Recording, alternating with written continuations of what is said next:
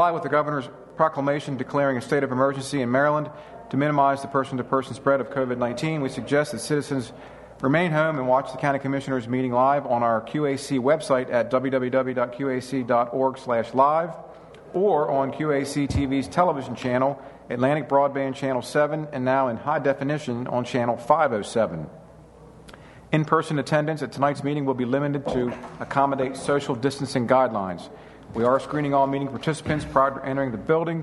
If you have any respiratory symptoms such as fever, cough, and or shortness of breath, please refrain from attending our meeting and notify a healthcare provider. We acknowledge your participation, and by attending, you acknowledge that this session is both recorded and aired. The scheduled agenda is available on the information table just outside of our meeting room. Press and public comment will be taken and is limited to three minutes per person. If you care to speak, you must sign the sheet on the information table outside. Comments longer than three minutes can be submitted in writing for the Commissioner's review. Citizens can also join the live Zoom meeting by going to www.qac.org slash public comment, or you may email comments to publiccomment at qac.org. We will accept comments up until the end of the meeting. Comments received will be read during press and public comment period at the end of this evening's agenda. During our meeting, we would ask that you turn all electronic devices off and hold personal conversations outside of our meeting room. We will now stand and be led in the Pledge of Allegiance by Commission President Jim Moran. When he gets done texting. Pledge of allegiance to the flag of the United States of America and to the republic for which it stands, one nation, under God, indivisible, with liberty and justice for all. If you remain standing for a moment of silence for this great nation that civility will rule the day in a week or so. Thank you very much.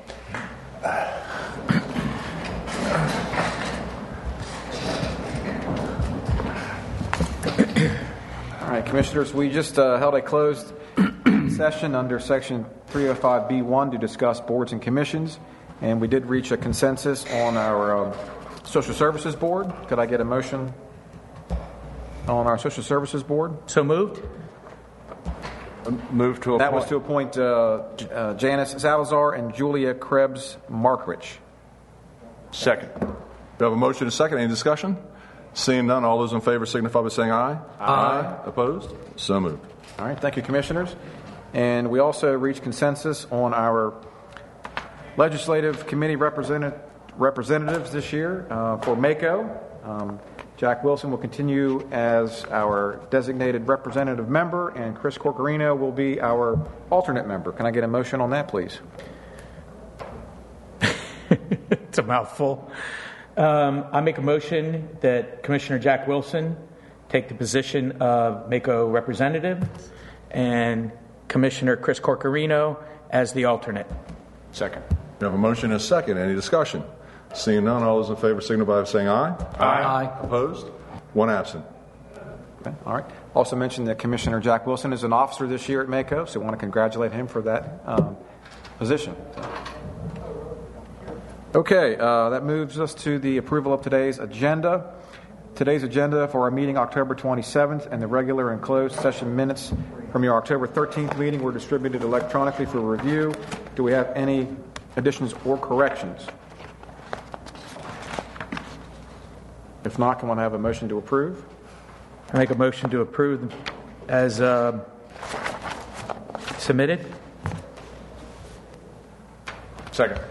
All in favor? Aye. Aye. Opposed? Thank you. All right, thank you, Commissioners. That brings us to press and public comments, Part 1. Um, Thank you for taking the time to express your views to the County Commissioners during this public comment period. Comments are limited to three minutes in length. Comments longer than three minutes should be submitted in writing. When you come forward, please speak clearly at the standing microphone, state your name, address, topic of interest.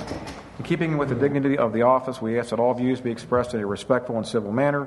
This commission respects your desire and right to convey your message freely, and we ask as a courtesy to the board and our citizens that you respect the commissioner's request and refrain from naming citizens and name calling when offering any critique. Okay, uh, first one to sign up is uh, Mr. Peter Pappas. If you're out there, come on in.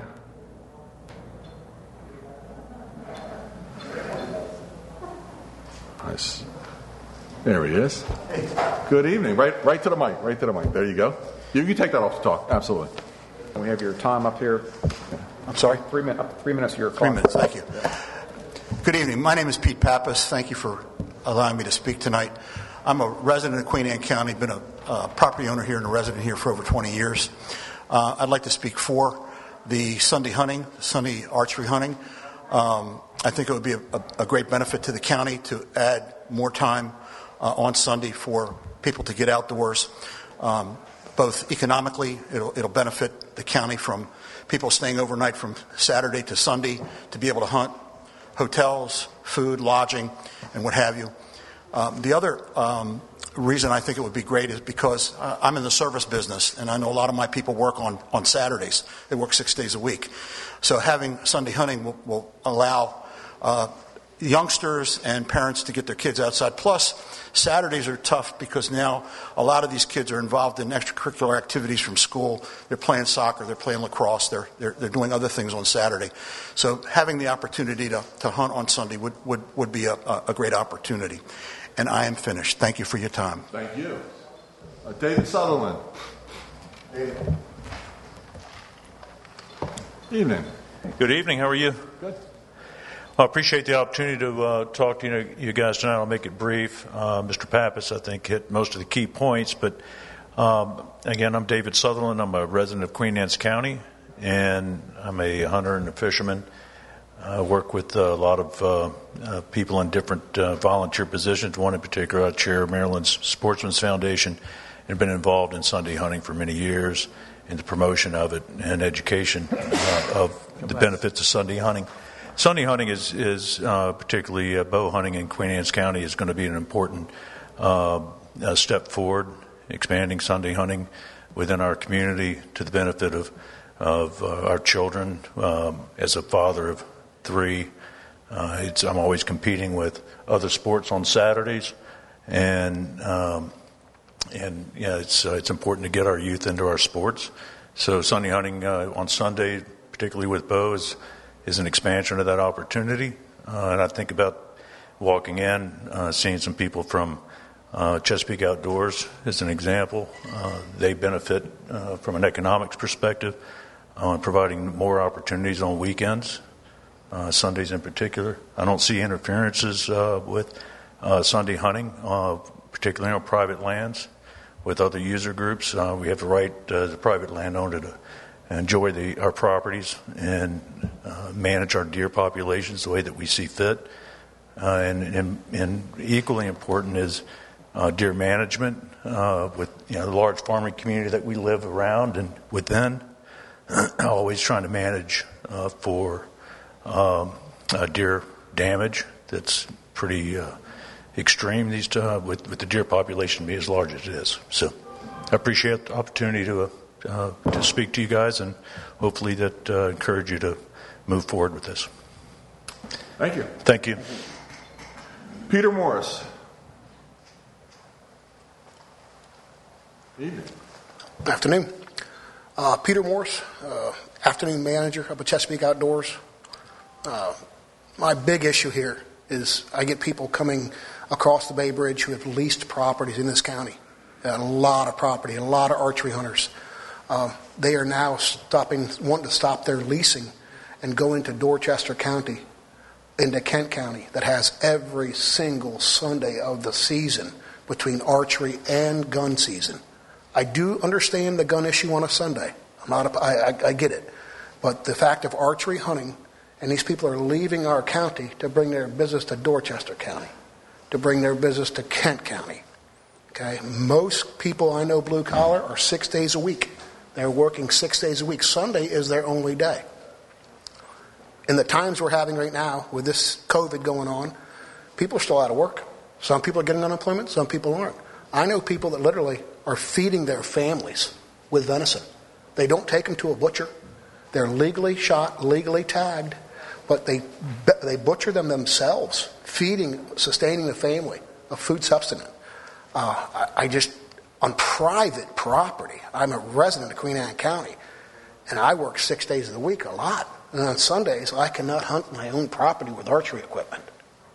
And there's more archers out here now than ever before. Ever before. more ethical archers out there. The kill ratio is, the harvest ratio is increasing. You talk to the state of Maryland, they will tell you, we still have an issue with deer. We still have too many deer. If we need to knock this population down, how many Sundays? Eight counties in the state have full Sundays. Eight counties. That's archery and gun. Montgomery County, they have it. Come on. Montgomery County has it. We are as rural as we could possibly get. We need to have Sunday hunting to get the deer population down, to give people the opportunity to get out, to get youngsters the opportunity to get out. Not to mention the economical. We lose business as a store manager. I lose business by people going right by me because they're not going to be able to hunt here on a Sunday. They're going to Dorchester County, spending Friday night, Saturday night at a hotel. We really need to do something. Population's out there. One way to knock it down is to add all of the Sundays in for archery throughout the rest of the year. Thank you, folks. Appreciate it. Thank you. Warren, I have you next. Do you want to speak now on 2008 or you, you waiting for? No, I'm glad to wait till 2008. Okay, are we having testimony for 2008? No, Is- we had the hearing. No, we had the hearing already, so you might want to come up and, Okay? yeah. I got some stuff. Uh, Commissioners, I'm Warren Wright, and um, I'm a volunteer for the Drug Free Coalition, and we have an alcohol subgroup, and they had some information they wanted to share with you. Uh, the distilling, brewing, and fermenting of beer, wine, and particularly spirits in a farm setting seems dangerous. People with little or no experience making these things present significant health, welfare, and safety concerns to all of us. Even with experience, quality control and oversight are needed. Otherwise, uh, this appears to be moonshining. As written, this amendment provides for 12 promotional events for up to three days each. It provides for tap rooms. There are additional multi brewery events where sales by the glass are permitted. This competes with all of our existing retail establishments, restaurants, and taverns. The Class 9 distiller's license is for commercial brewers. We have some in Queen Anne's County. It'll also compete with them. Um, these farms becomes these farms become manufacturers, wholesalers, and retailers, and they will not have the normal regulatory supervision at each tier. Queen Anne's County will have little, if any, regulatory authority. They will operate under a Maryland state license. We strongly recommend that if a farm tap house is open, that it be required to obtain AB Article Division 2 license from our liquor board, which will provide some local regulatory supervision. In Queen Anne's County, 10 acres does not seem like a farm. Lots of people own 10 acres, but they don't farm. Uh, but that would be permitted by this ordinance. We suggest a minimum of 100 acres, which is more like a farm, and if this amendment is approved. Also, the text calls for two acres to be planted out of 10, that's 20%. We suggest that 20% remain, but the acreage be increased to the 100 acres. Um, the ordinance says very clearly it is for countryside districts, which is us, to be secondary to the primary agricultural use of the property. Their proposed suggestions seem to us to follow the intent of 20 08 and protects the health and safety of QA residents. Thank you, Commissioners. Thank you. That's all I had that signed up to speak. Would anybody out there in the hallway like to come in and make any uh, public comments?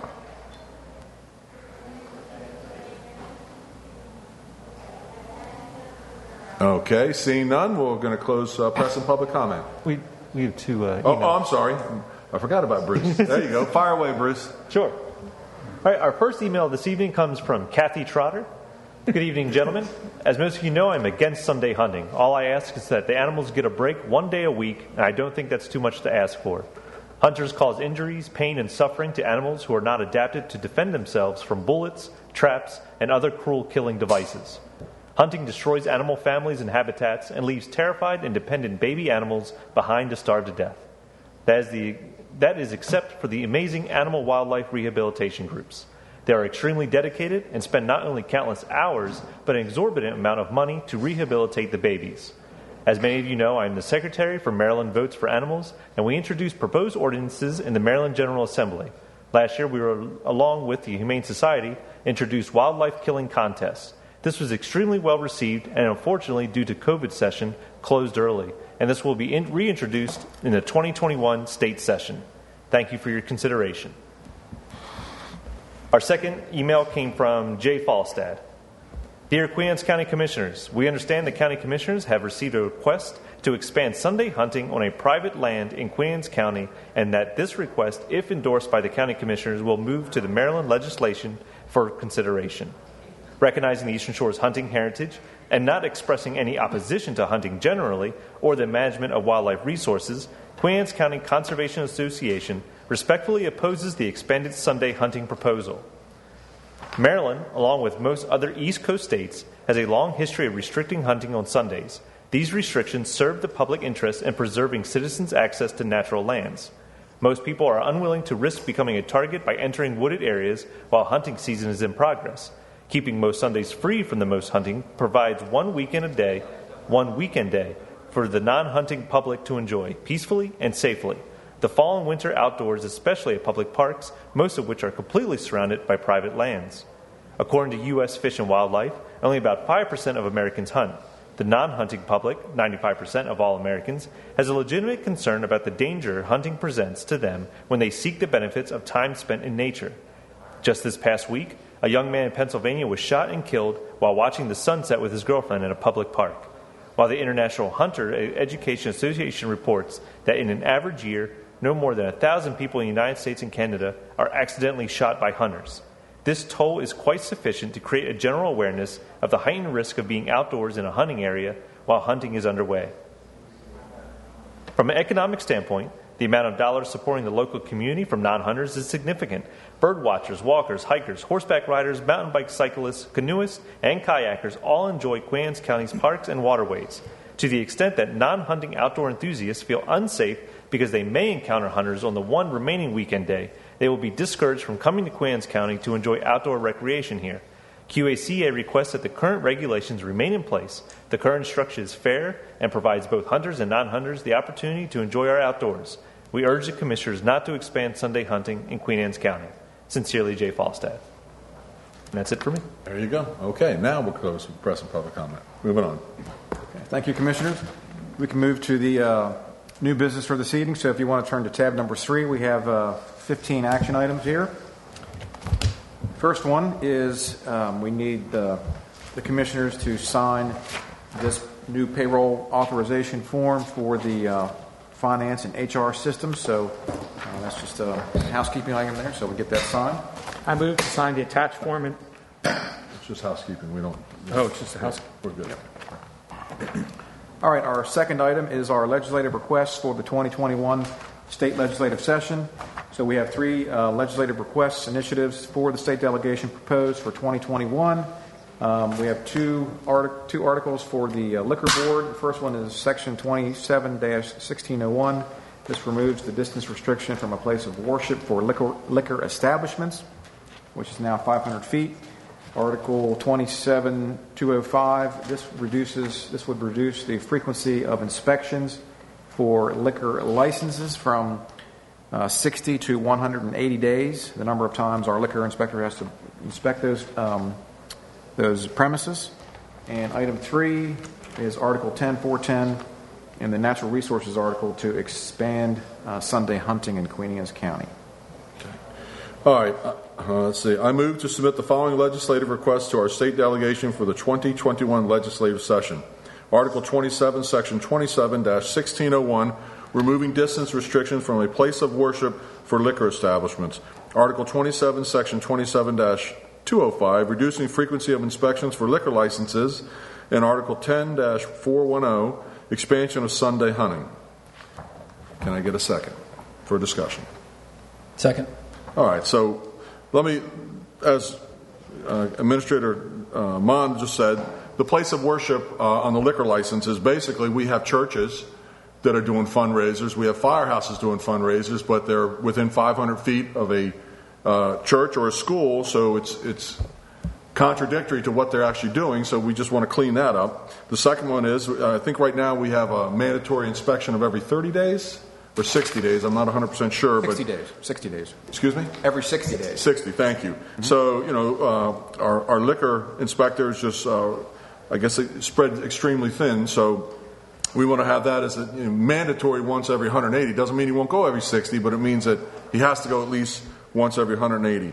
And the expansion for Sunday hunting, what that is going to entail, because, you know, everybody's hearing uh, this testimony coming up or these uh, comments. Uh, Sunday hunting is adding uh, only archery. Uh, Todd, you have the, the number of days. Uh, Yeah, it would add uh, it would add an additional 10 days to the um, archery season and two additional days uh, to the muzzle loader season. correct, and it would add the, the uh, turkey.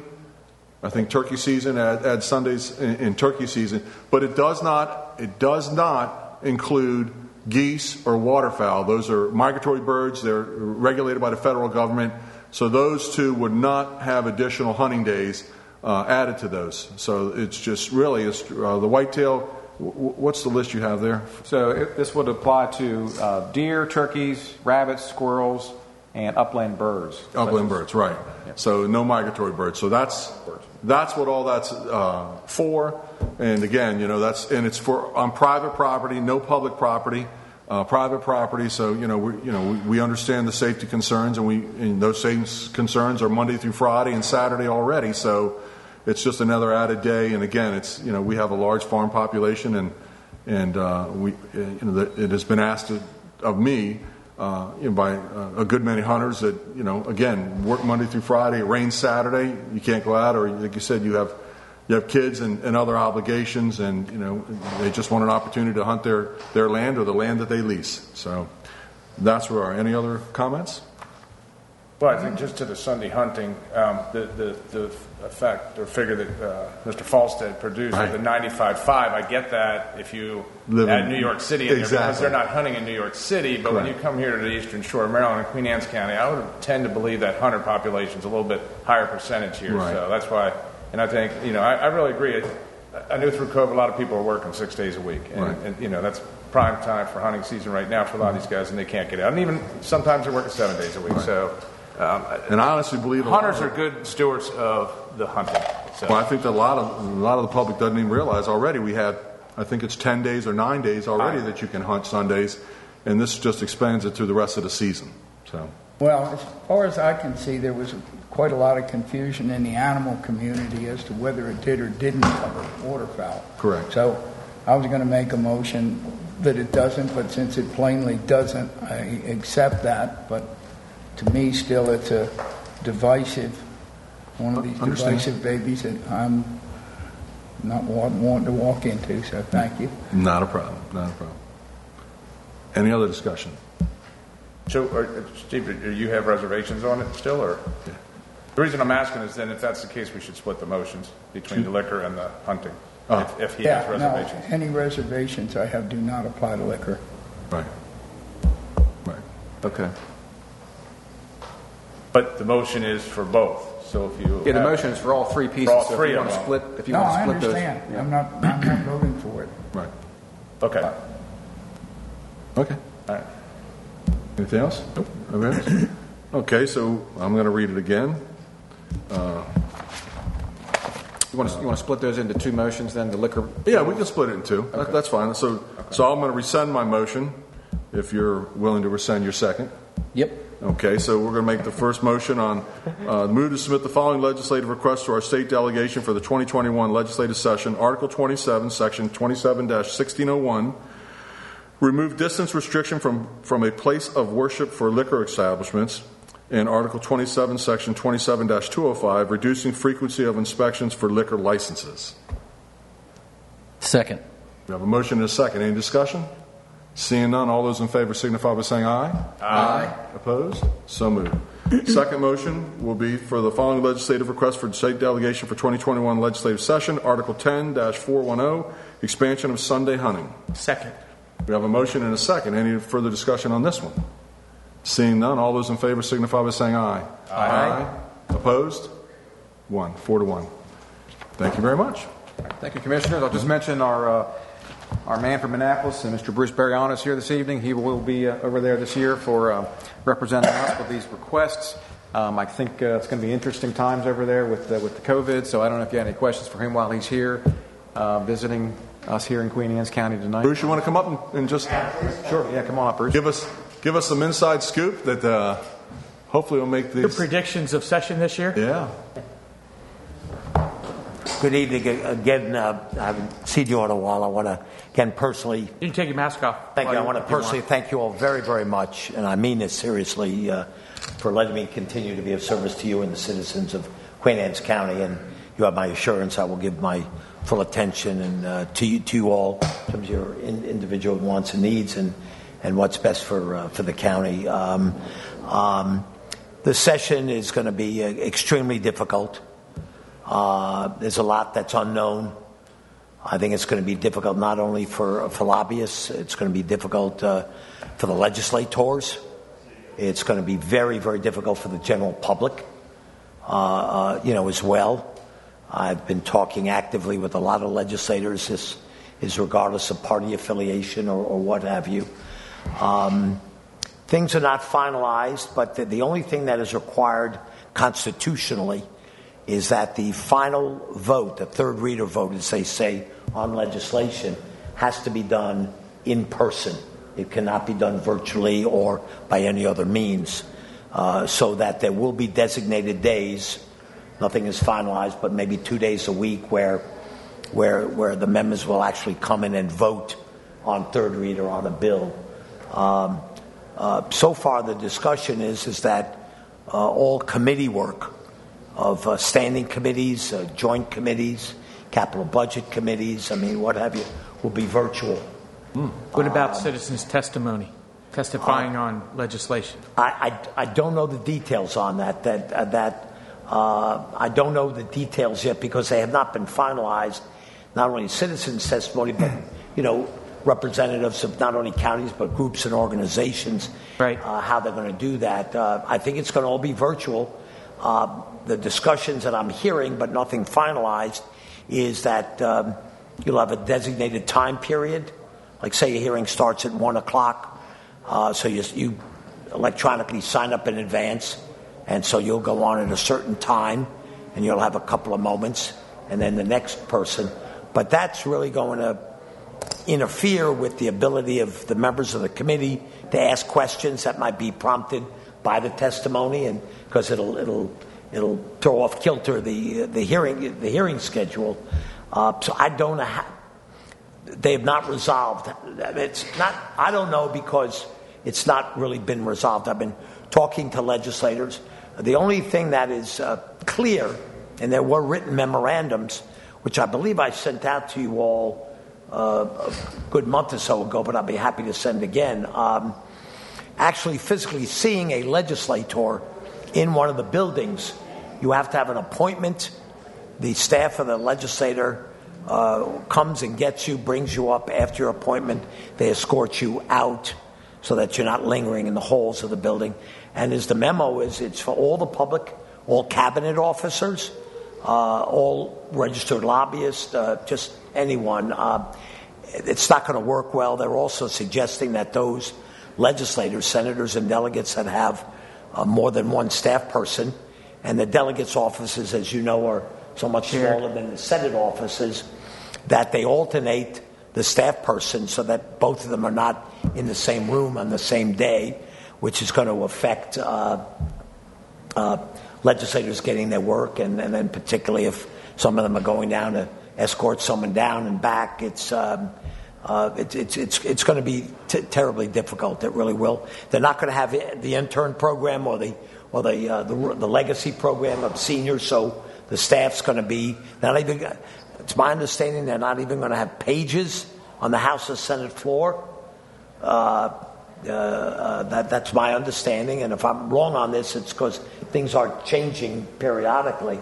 But they're just trying to reduce the number of people because uh, as people come in, uh, they're going to have. I did speak with the health department last night. I had dinner with one of their main people. They're going to head up. They're going to set up testing stations outside all the buildings, so everyone will be will be tested, uh, not just the temperature, but actually tested uh, and questioned and, and, what have you.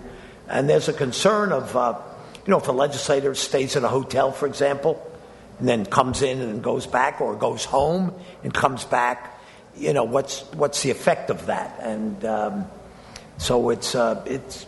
I don't mean to be rambling, but it's very uncertain. It's going to be very very difficult.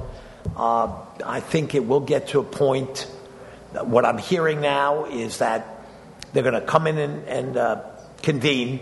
Then they're going to recess for about 30 days, roughly, so people can get their bills together and, and, and all that kind of stuff, and then come back. And I think uh, outside of local bills, which will have no problem, uh, statewide bills are going to have to be justified as what is the need for us to take time to consider it, deliberate it, and pass it this session as opposed to you know wait, wait, waiting an, another year.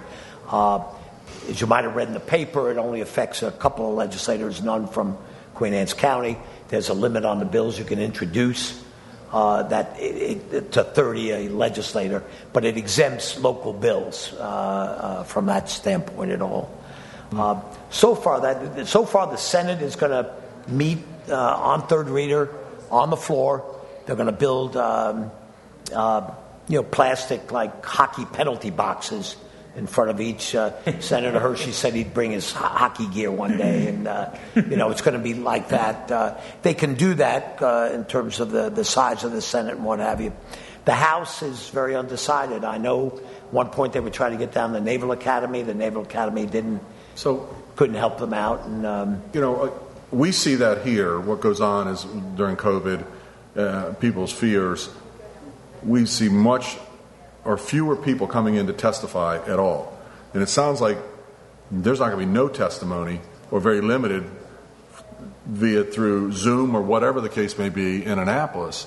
And to, I'm concerned about that because you'll get some really alarming bills that will slide right through with very. I mean, People are concerned this, about this is the perfect time.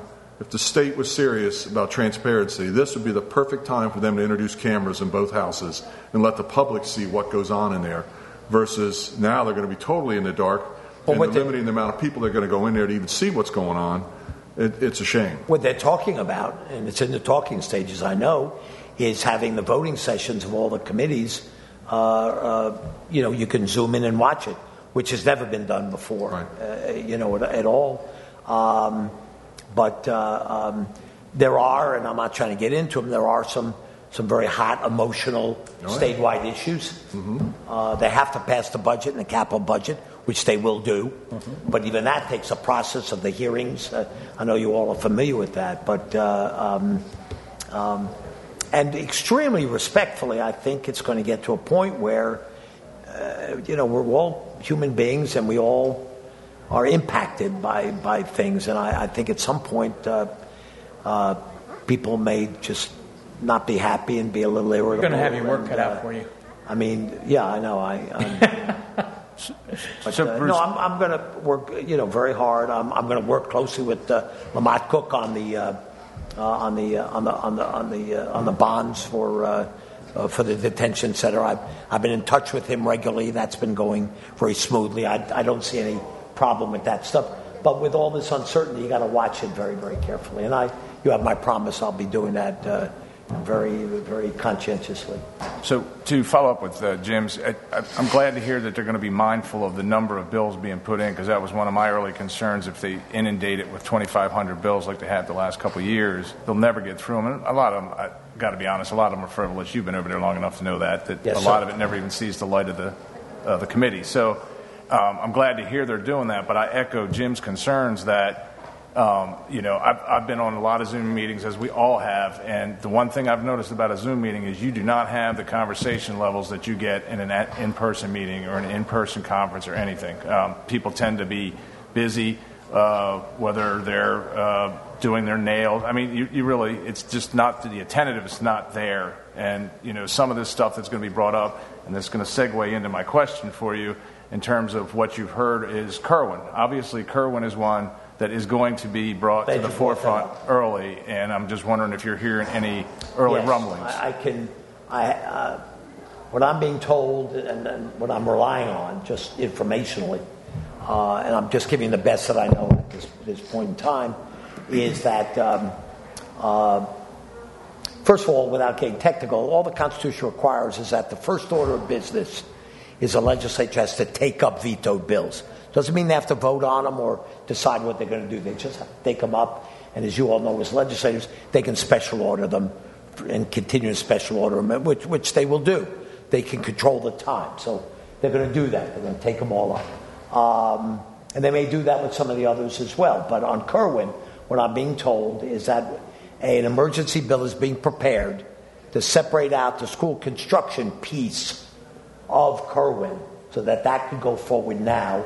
There's funding and money available for that, uh, so that that could go forward, and that the rest of the bill, as provided for and amended by the uh, by this emergency bill, the rest of the bill will be kicked down the road for about five years in terms of implementation and, and, and going into effect. So I guess that leads to another question then, um, because for two years now, all the counties have been operating under the guise that we have committed to two years of Kirwan, basically in two budget cycles now, with the third year coming up, with set goals, set amounts of money, and all that kind of stuff. What kind of flux is I mean, and I guess these are questions we can ask there, but what kind of flux is that going to put our local Board of Educations in Yeah. if that's the road that we've all been pushed for? Getting prepared. Getting prepared, yeah, and then you're going to pull that back. You know, that's basically going to be the wild, wild west on what they can ask for for funding then. I We- we have no structure. I, I do not know the answer. I'll check into it. Also, uh, I'm sure MACo is Oh, yeah, I'm giving sure attention that. to that, and I, I know you're the you're the rep there. Uh, uh, uh, But I'm just but curious. I'm being told uh, by legislative leaders that that's what they're going to do with with with, with Kirwan. Uh, um, there are some other bills that are raising taxes. I don't know what they're going to do with those. I mean, uh, Because they were tied directly to Kirwan. some, those- of the some, of the pieces funding of the were the funding yeah, mechanisms. exa- right. exactly. Bruce, two, two things. The major part of the lift on Kirwan would be wages, so lifting the construction out would be like a fraction, small, 20, 30%, what? Yes, yes. I was told by some legislative leaders that the construction piece, the school construction piece, is what would stay But the heavy lift would have been the salary jumps, right, and that, that's what would be pushed uh, down the road. right? Uh, and I was told five years, but uh, I mean, that, no, really, it's very fluid. I'm giving the best that I know. Yeah, no, that's right, that's fine. I That's really fine. am. Yeah. There was, You know, But- it's more than we knew 10 minutes ago. Yeah, I hadn't heard the five-year plan, but I'd heard that from several legislative leaders in the House. Okay. And I, they That's were good. giving me straight information. Uh, uh, they, there's no way they can do Kirwan in its, in Right, no. There's no way. So uh, they, they do want to override. There is some, you know, ill feeling among the majority party of uh, the vetoes and what have you. I'm not trying to get into that, but so they do want to do the overrides, but they can do them in a way where they don't, what they're overriding doesn't take effect, or they can control when it takes effect. Kirwan, they de- definitely will do. Uh, uh, on the uh, historic black colleges, that's a very emotional issue, a very real issue. It's got a lot of merit. Uh, frankly, both bills passed somewhat unanimously in the House and Senate. Uh, I think those are going to be overridden too. I don't know whether they'll delay that or, or what, but uh, it's um, it's going to be uh, very challenging for everybody. One last question, Fred. Uh, there was some discussion last year of lifting the income cap at 3.2, wasn't there? The income? The income cap. Yes. Yeah. Where's that at this point? Uh, I've heard no discussion about that at all. Okay. I think that was, uh, if I'm not mistaken, Stevie, that was more of a creating a progressive income tax uh, cap so that you could go above if you wanted to, but then there was a minimum you could get locked into. There's a whole bunch of language about that, but it didn't go any. That came out of Anne Arundel County. I don't think that went anywhere. The only two tax issues, and, I, and I'll, I'll finish, uh, uh, Mr. President. The only two issues that uh, tax money issues I've been hearing of, of Senator Antonio Hayes from Baltimore City is putting a bill in to increase the alcoholic beverage tax with the money there from designated to uh, I did hear about uh, It's uh, health care for uh, What's it already, disadvantaged. 9 percent? Uh, it- it? I think it's It's already 9%? it, it's, it's significant. It's significant. So that, that's going in.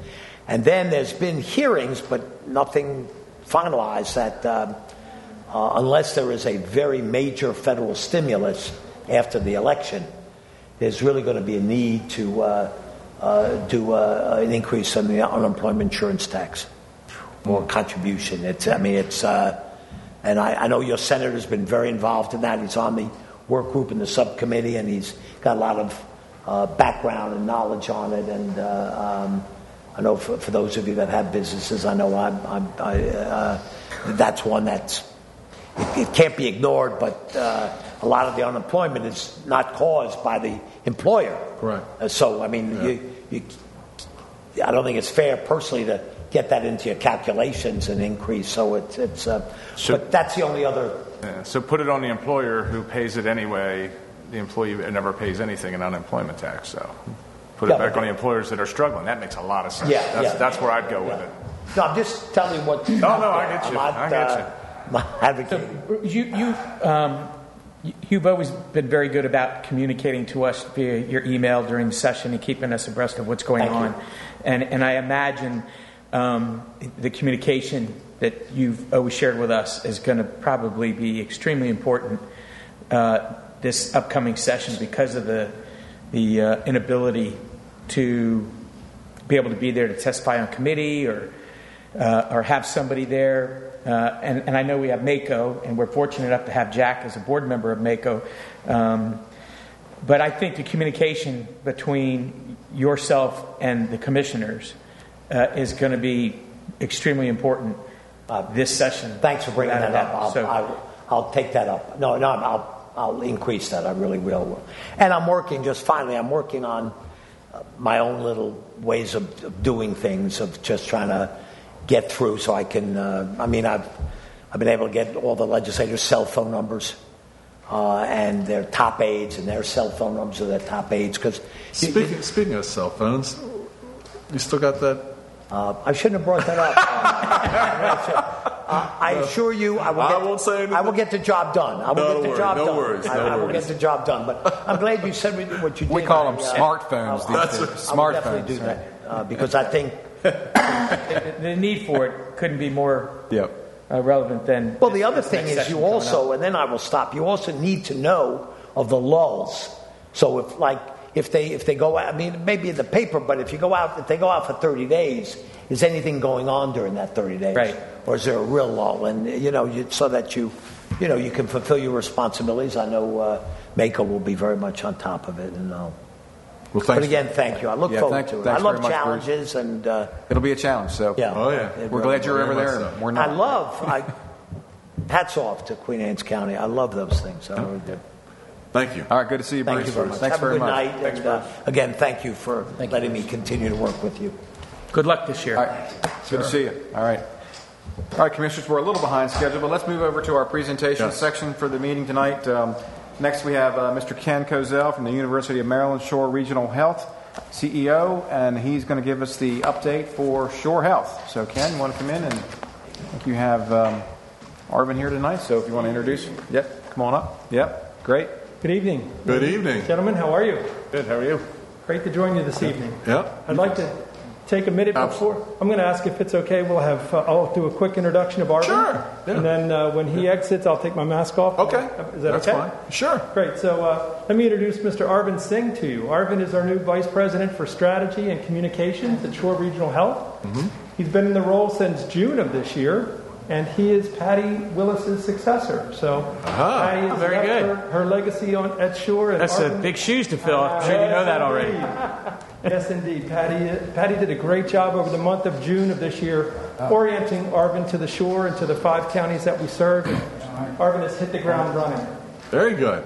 He's got many, many talents. One of the things that I'm most impressed with is his timing capabilities. He, he left his, predecessor, his former job in Louisiana to come to Maryland, and his timing was perfect because of the half a dozen storms that are rolling through Yeah. Louisiana this year. So well done. Wow. Good timing. We're very, very pleased to have Arvin here. He's an intelligent young man. He knows social media uh, and is very savvy in that arena and is really great at strategy too. So he's going to help us execute on a lot of our plans here at Shore. So Very good. I good. wanted to take it a minute to introduce Arvin to you. If you've got any questions, I'm sure he can answer them for you. What's your What's your background? What What? Yeah, so I'm actually originally from Indiana. My background's in business. Uh-huh. Um, I have an MBA and a master's in public health and a few other uh, accomplishments in terms of my uh, academic record. But professionally, I've been a chief operating officer and have been in healthcare for quite a long time. So Excellent. Very good. Great. great meeting you guys, and Good I look forward to working with you. Welcome Great. aboard. Take Thank care. you. Thanks, Darby. Thanks for coming, Arvin. Thanks. And uh, he'll stay outside and critique my performance today. and Let me know what I could what I could do better. So, okay to take this off now? Yep. yep. Excellent. So, wait a minute. Before we start, Yeah, I, oh, I no. just, I, I just got to say congratulations. Everyone here doesn't know. Ken married his best friend last Saturday. Ah, sure did, this Mindy, past Saturday. and and uh, I just want to say congratulations to you and uh, many many years. Thank you. I appreciate that. Saturday was a beautiful day, and, and the beauty outside and the beauty of the ceremony was not uh, exceeded by my new bride's beauty. She, is, she is phenomenal, and just when you find someone that makes you a better person. Wait, is she watching? only- She's watching. I don't know if she's watching. This is that. This is less than a week married. That's the kind of stuff goes on. Give it two, three years, it'll be. There you go. No, thank you for that. Though. I appreciate it. It was a beautiful day, and uh, I'm looking forward to uh, many, many years of happiness with her. Thank you. Um, I appreciate the time too, and I know you're a little behind schedule, so I'll be quick because we also want to celebrate today Yeah. with you. And uh, I think what's really neat about today's presentation is that uh, we're now 10 years in to the emergency center in Queen Anne's County. It's hard to believe, but it's been 10 years since we've been in operations in the emergency center. So I believe we're going to do a proclamation, and, and everybody in this room knows that you don't have the kind of successes that we've had without great leadership. Mm-hmm. And, and we're so blessed to have Dr. Jane Wong as our Chief Medical Director for Queen Anne's Emergency Center. Every time I think I go in the center, Dr. Wong is there as the physician provider there. And, and we're in great hands with her leadership and her skills. Mary Alice Van Hoy, who is our, her right hand, and the administrative nursing lead at the emergency center, has just been there since the very beginning and has just done a phenomenal job for us. I, I can't share with you how important the emergency center and the medical office building is to all of Shore Regional Health. And you know what's really cool too about the emergency center? It's now a model that's starting to be adopted by other parts of the state because they recognize the benefits and successes there. One specifically in Cambridge, which we're working on as we speak. So we're creating a freestanding medical facility there. There's another one in Harford County. There's another one in southern Maryland and on the lower eastern shore that's being put into place. So we've proven the model works. We've got the right providers and the right plan, and it, uh, it's going to be ex- extended throughout the rest of the state. So I'm very pleased to share our 10 year anniversary with you tonight and uh, look forward to another dozen, uh, 25, 30 years of future health care in Queen Anne's County. Very good. So I'm very pleased. Uh, if I could, I'll just segue real quickly to COVID. I know that seems to be, it's a lot on our minds. We spend a lot of our time talking about COVID and preparations. And I think the last time I was here, I shared with you the whole background as to what we did to prepare for it. And all of that remains true. It's all still about, it's, it's about um, how much um, surge planning can you do? Are you prepared for the surge? Do you have the staffing? Do you have the supplies and PPE? And do you have the equipment to manage this, this pandemic? I'm, I'm very pleased to say that since its inception back in, in March of this year, we have been able to manage COVID on the, on the midshore region very, very successfully. Fast forward to today, we, we are only seeing less than 10 patients a day, inpatients, in, in all three of our hospitals total. So single digits of inpatients in our hospitals. And that's, that's been very recently. That's been over the last couple of months. These are COVID patients or COVID positive patients in our hospital. So we've only seen less than 10 patients a day on average. And how many of the 10 are staying overnight? That's a great question. Most of them are. Most of them have COVID, so they're taking that three, five, seven day treatment in the hospital before they're discharged safely to home. So the, so the population in the hospital of COVID is what? It's, I mean, Today, it's, it's four patients three in our Easton facility, one in our Chestertown facility. I thought you were getting 10 a day and they were Yeah, staying. you- you No, see that's, that's the average. O- overall, it's Now, you see the point I. Right, yeah, yeah. That's, That'd be 70 in the hospital in a week. That's No, I no, no, that's- no, no, no, no, okay. no. These are just the number, average number of inpatients that we've seen per day. Is Right, no, is I guess we were asking digits. out of those out of those average of 10 a day, how many of them have to be hospitalized We are hospitalizing three to four patients total a day? per day, and that's not successive because we've got discharged and new patients coming in. We've Yeah. so sometimes we're at seven, sometimes we're at two. Okay. But on average, we're, we're only seeing about For four- three hospitals. Yeah, For so three you're hospitals. Discharging four a day too. Exactly. So the numbers are pretty stable at single digits, though. How many of them are ventilators? That's serious? that's the Yeah. great question. That's the other piece. Early on, many were on ventilators Right. and being cared that way. But as the disease has progressed, we've advanced our, our treatment to the tune of you know less than twenty percent 10% are on ventilator. Is that an age related or, a- or a technology question? It, it's really uh, it's really how we've been able to manage patients that have reduced the need to put patients in our intensive care unit and on ventilator support. So fortunately, we're testing more. We're catching uh, COVID early, earlier positive, and then being able to treat faster and more effectively to prevent that inpatient unit care and that ventilator care. Now, that's not everybody. We still have a few, you know, 5, 10% of the patients are, are in the ICU, but nowhere near the numbers that we saw originally, and, and certainly nowhere near numbers that you've heard about throughout, throughout the rest of the country. So, bottom line is we're managing the disease well. We've got a surge plan in place in the event that we're going to peak again, which, if you watch the news, everyone's talking about that next peak coming in the fall. And, and we believe it's true. We also believe that the flu is going to have some impact on our inpatient population. It always does every single year. So when you compound the flu with COVID, we're going to expect an increased number of patients there to treat. But we're prepared. We're prepared for that inevitability. We've got a surge plan in place. We've tested that plan a number of ways. And uh, we've got the staffing plan to be able to uh, increase that surge as well. PPE and uh, all of the ventilator support that we need or the equipment that we might need, being part of the University of Maryland medical system, has given us increased capacity to manage our patients on the shore. So, overall, we're, we're uh, cautiously optimistic that we've gotten through a significant portion of COVID. We anticipate another surge. We're prepared for that surge as best we can be, and we're going to ride it out. So, the, the biggest thing that we're also trying to experience today is, is the impact on flu. And if I could tell your audience anything, I would ask for some things like please get your flu shot, please maintain social distancing, please continue to wear your mask everywhere uh, and follow the guidelines there, and please wash your hands frequently. Those are things that we can do to reduce flu. We can reduce COVID impact as well on flu and uh, keep our, our doors open for our inpatients and for our emergency department patients.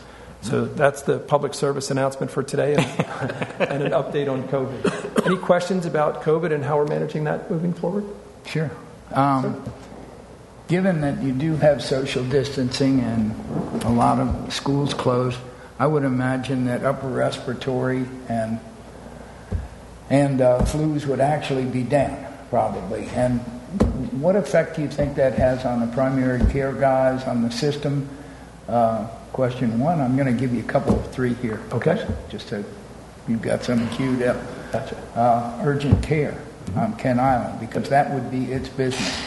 Where are you with that? So I'll leave that. Okay, so you're absolutely right. Uh, we anticipate that because of masking, uh, because and hopefully the flu vaccine will be effective this year, as it's been in years past. That may reduce the amount of impact that flu has on our system. So we're hoping that that's the case, as long as people keep adhering to the guidelines. Um, so that may have a positive effect on primary care and our on our emergency department and our inpatient department. That remains to be seen. But that's what we're anticipating at this time is that because of the COVID precautions, we're going to manage the flu a little better this time around. But that remains to be seen. Um, as far as urgent care, and you're absolutely right, uh, uh, Commissioner, um, what we've got is a, a plan at this point um, to, to consider putting urgent care here in Queen Anne's County, and we're working that plan. Um, but as you can imagine with COVID, um, one of the uncertainties that has come from COVID in the healthcare world is our financial status as a system.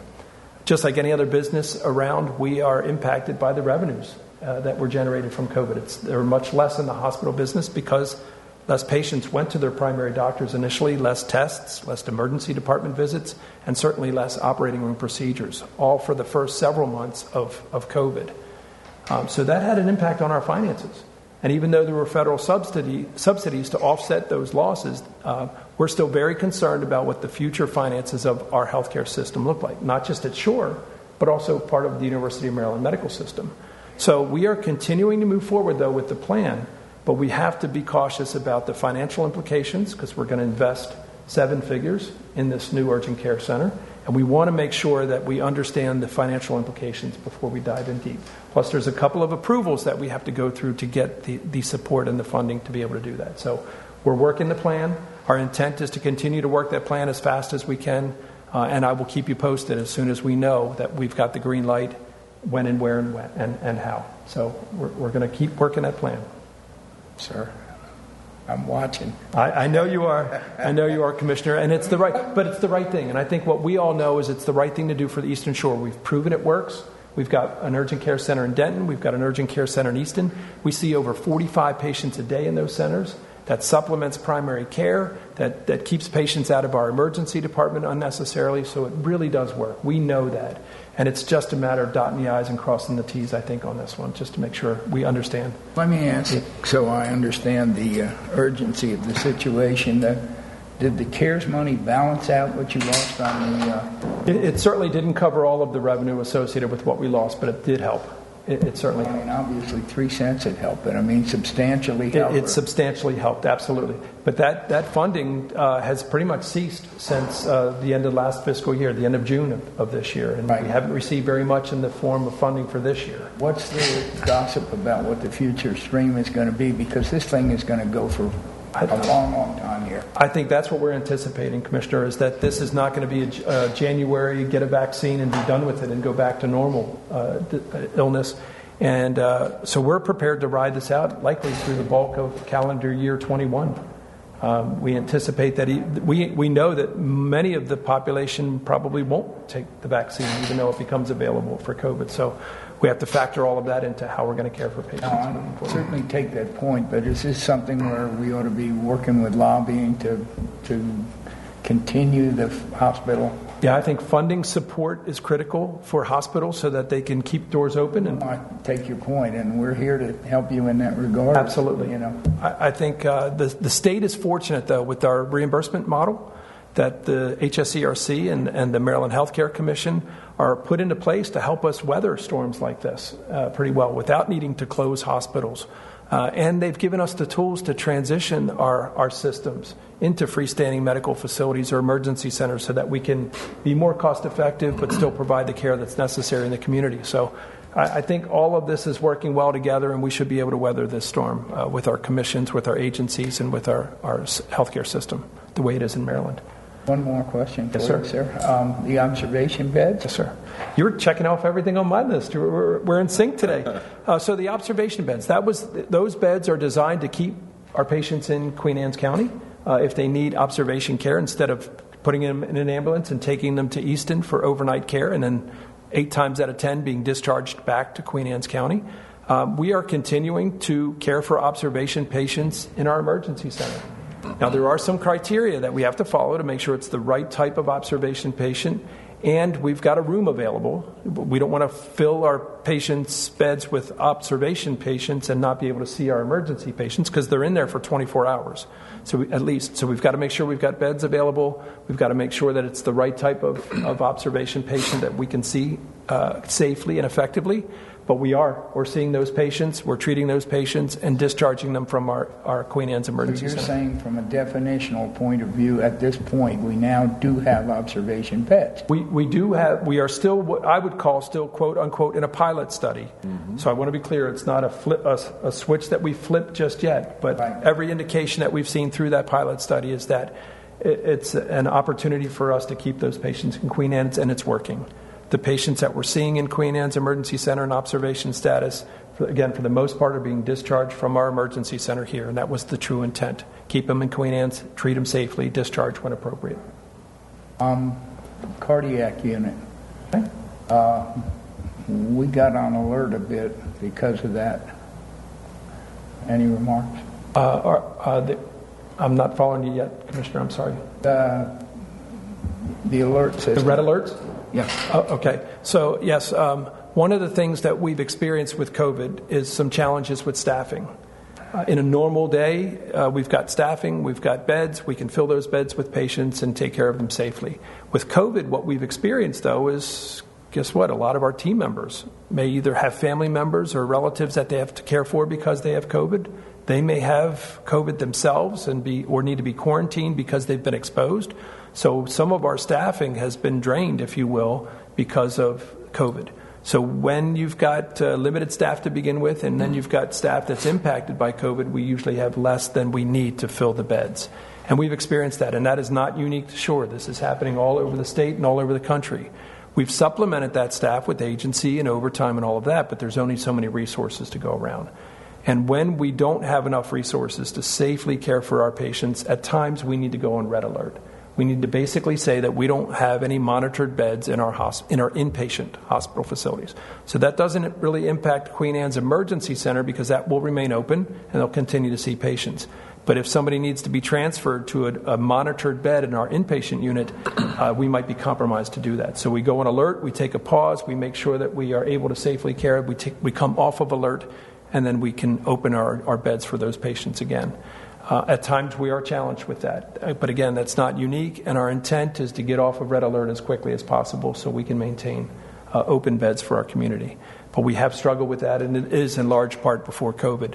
If you look back at the data before COVID, we actually have done an incredibly great job at reducing red and yellow alert hours at shore. But COVID has been the catalyst to get us back up a little bit. But we're, we're on it, we're monitoring it, and uh, uh, we're intending to uh, get off of those alerts when we need to be on them as quickly as possible. Ben. Very good. I think you got it all. You really did cover all my agenda items. Well done. So, so how do you want to do the proclamation? Do we want to? What I was thinking is if you could remain where you are, we could probably bring our team in Sure. and kind of have a Yeah. webbed effect, kind of background effect, and get all of us in the picture with a proclamation uh, and, do it that way. and we'll read them when they come in. Is that okay? Yeah. Absolutely. Okay. Yeah. Can I go get them? Yes. Yes, All right. please. Thank you. Come on. Mary Alice. Howdy. Howdy. Proclamations in tab 6, item 2. Good to see you. Yep. Yeah. Hey, can you tell us, uh, you want us to, Is that it? We can sort of intersperse people so that they can. how about if I stand over here? Yep. And then. do it like this, stand We've actually, we'll, we'll walk up behind. Hi, how you doing? Yeah, that's what we've been doing. Hey, hey, hey. Yeah, we've been exchanging germs for six months now. They're all the same germs. There you, there you go. Uh-huh. There you go. So we want to do the photo op first and then the proclamation after? Okay. All ready? To, to, if somebody's gonna hold the proclamation up. Yeah. Yeah, go ahead. And this, this, Put one more person in front, it's nice and No. Just for the folks out there, this is the Queenstown Emergency Center 10 year anniversary proclamation. So, congratulations.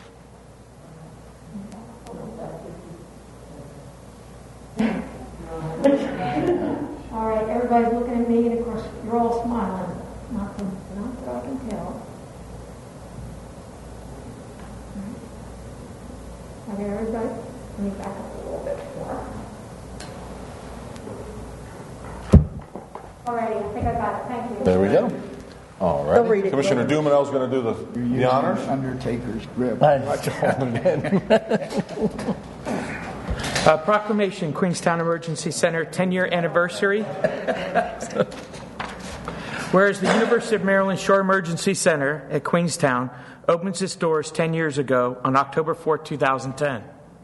Whereas the, Queen Anne, the Queenstown Emergency Center came into being thanks to the collaborative efforts of Shore Regional Health with the University of Maryland Medical Systems, Maryland State emergency officials, Queen Anne's County government officials, and community leaders.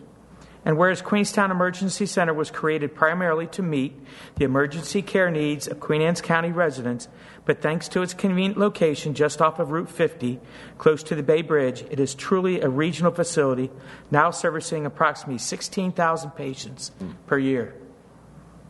Whereas the Queenstown Emergency Center has received a range of patients from those that are treated and released to seriously ill or injured patients who need inpatient care, which more than 800 annually are transferred from ambulance or helicopter for hospital admissions depending on the patient's needs.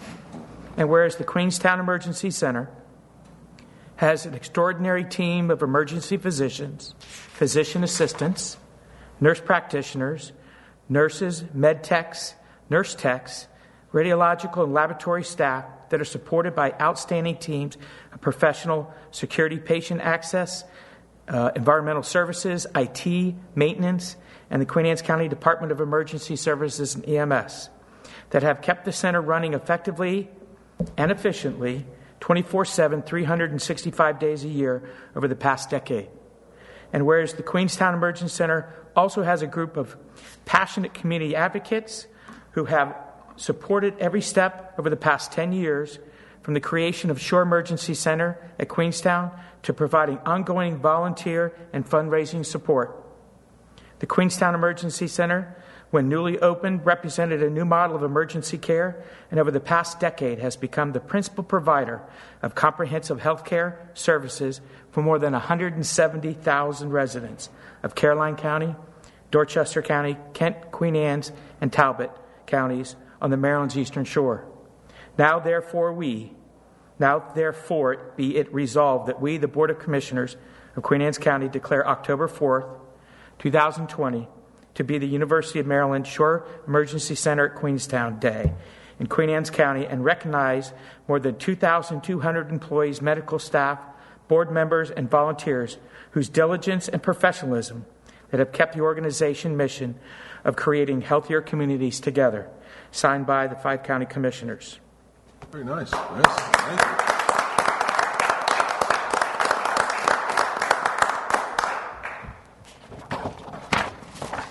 And here you go. Thank you. Congratulations. Thank you. Thank you. Thank you all. Thank, you. Don't want to see y'all in there though. That's right. Uh-uh. No. See you later. Take care. Thank you, Jim. Thanks, Ken. Good to see you. All right. You want to run in and just do Scott right now? Yeah, sure. Next, we have uh, Scott Haas, our Director of Emergency Services, for his uh, Department of That's a nice Emergency. Services update. Scott, come on in. All right. Oh. Hey. What's going on? They came in with an escort tonight, huh? Now you're doing your presentation right now. Hey now, how you doing, Mr. Wheatley? Friend there.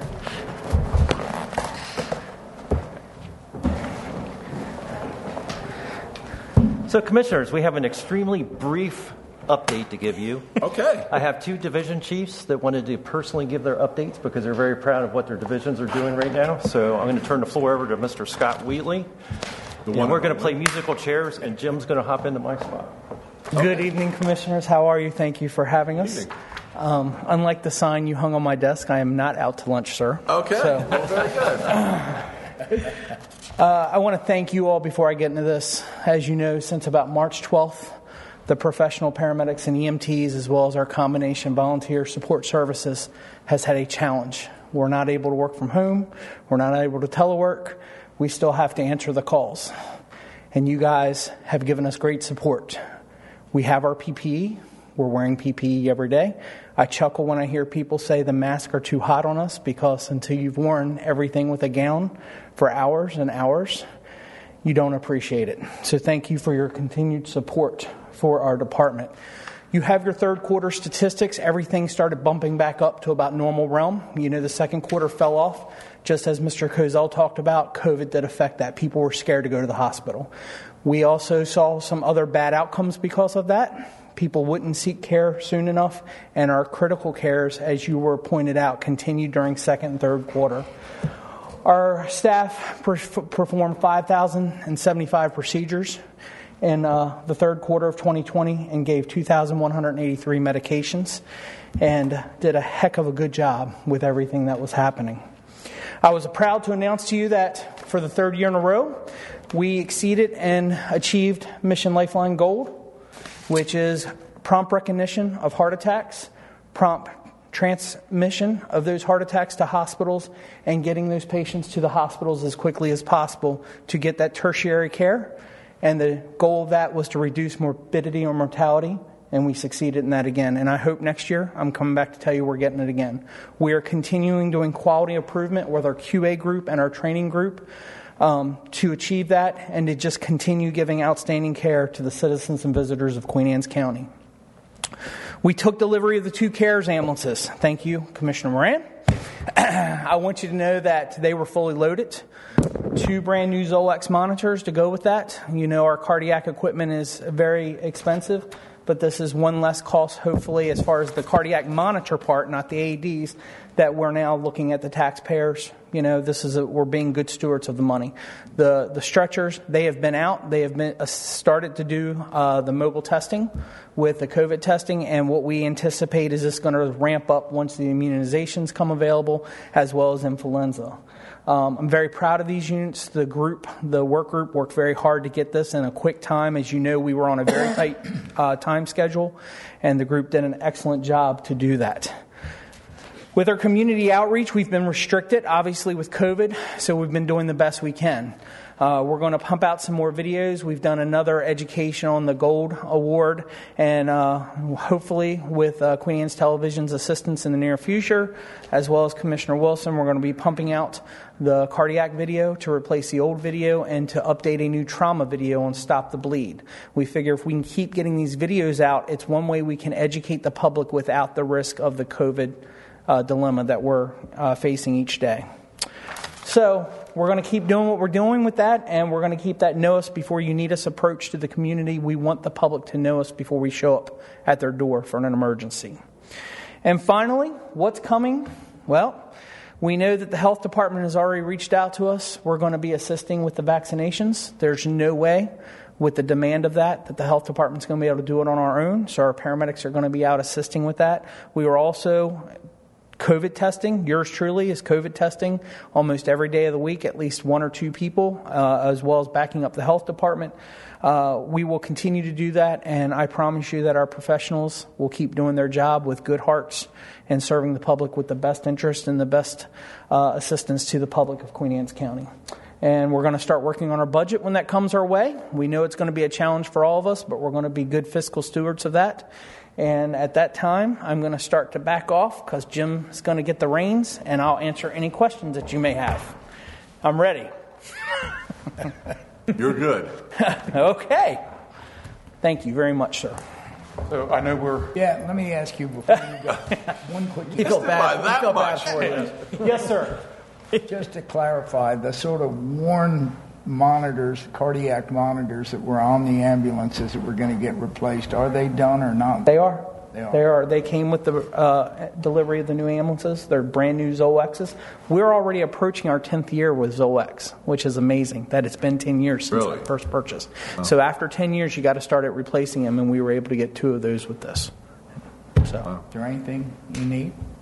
we're coming back soon with AEDs request just to finish the AEDs, which is an ongoing project, but that's a little bit. Thank you. Sir, so I know you're running behind, so I will try to be as quick as possible. So right now, um, we have three big projects going on, two of which uh, DS is the sponsor of. One of them is the Tyler Technologies, and the other is the AT&T. So with Tyler, for the last year, we've had an RFP on the streets, and we've been uh, grading it, and I, we kind of got a little bit backwards here, but uh, and shortly we'll be coming before you to ask for some money to purchase a new CAD system. Um, this new CAD system will replace a 20-year-old system that is well antiquated and extremely out of date uh, with modern technology. Uh, it's going to take on a public safety approach, so we'll have fire, EMS, the Sher- Office of the Sheriff, Centreville Police Department, and um, the detention center able to link in with interfaces so that we can exchange information. So as the sheriff or the Centreville PD should arrest somebody, once they start the information, it goes right on over to the jail and they can pick it up and finish up instead of duplicating efforts and uh, wasting a lot of time. It also comes with a very nice mobile platform, so our fire and EMS um, will have mapping. We'll be able to see the information as soon as the 911 center is typing it in. They'll be getting the information on the mobile data terminals. Um, everything is on an Apple iOS or Android Windows Windows server, so we're, we're making sure that we're sticking with the modern technology. Like I said, that'll be coming up with in just a little bit. The other is next generation 911. You've heard us talk about this for a little bit. Queen Anne's took the lead on this. Uh, I thought the director was going to kill me a year ago when I decided to stand to the plate and say Queen Anne's would take the initiative and we would take the lead on this. But uh, a year later, um, Queen Anne's and ESCA has published an RFP. We have given our letter of intent to award to AT&T. All nine counties have agreed to come on board with this, from Cecil all the way down to Worcester. Um, you will have us going before the numbers board in two days to ask for the funding for this at about 1.5 million. So hopefully next meeting we will have a favorable, favorable outcome and you will be voting on that. Um, we should. Here's our letter of intent, and then special construction. So everything will be covered within special instruction, uh, construction. The blue line and the red line is uh, from Maryland Broadband to put in uh, fiber so that we have uh, dual diversity. So it's going to be a Verizon and Maryland Broadband AT&T uh, joint venture. I can't say too much more since we haven't signed a contract, but that's as, as much as I can get right now. But if you, you know, need some more information, we can talk privately until the contract's signed um, because of the NDAs.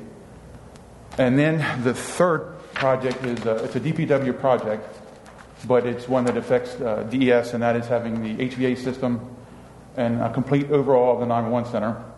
If you notice the picture on the left, uh, the kind of center, that was the old support garage, which is right off to the left of the building as you uh, come into the uh, campus. That's what it was back in July, and as of September 15th, it is a fully functional, fully operational 911 center. We didn't lose any positions or any capabilities, and I have to uh, give a special thanks to uh, Paul Kirst and his team. They did a wonderful job. Um, when we first talked about it, we kind of had envisioned, and what he turned over to us is incredible. It's, it's an extremely nice building. It's, it's, the dispatchers are very happy, and uh, we're very pleased with it.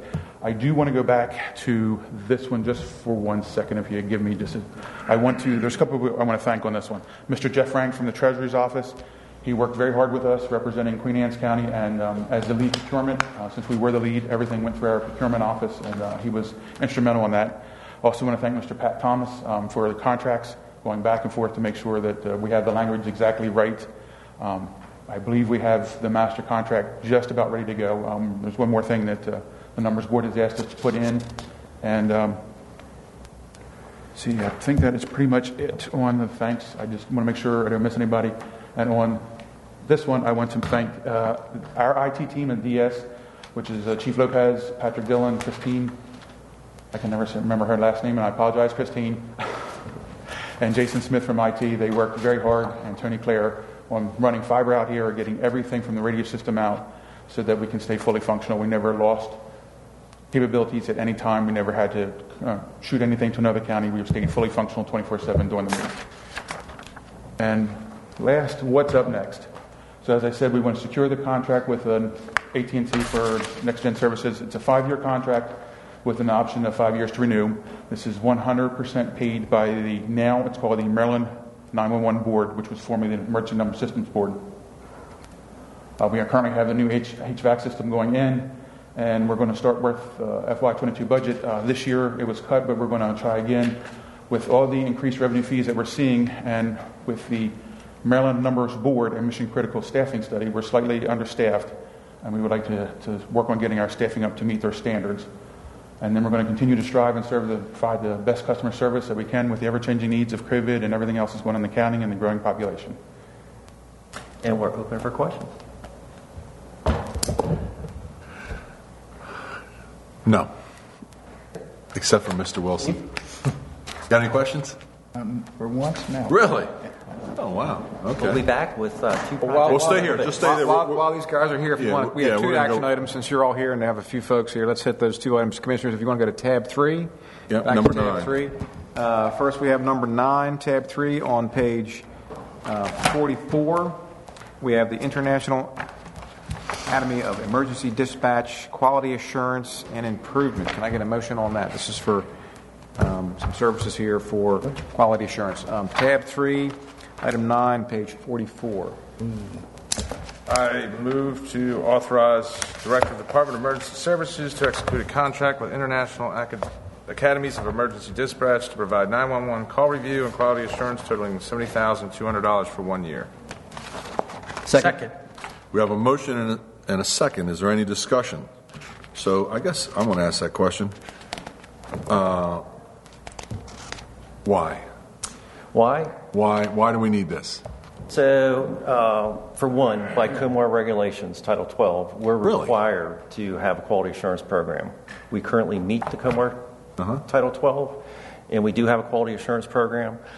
Uh, what this will do is what we're doing basically on a daily is pulling a supervisor out of the dispatch room and putting them into a private room, and they put a headset on and they listen to calls and do quality assurance on calls instead of supervising the staff on the floor and assisting with calls.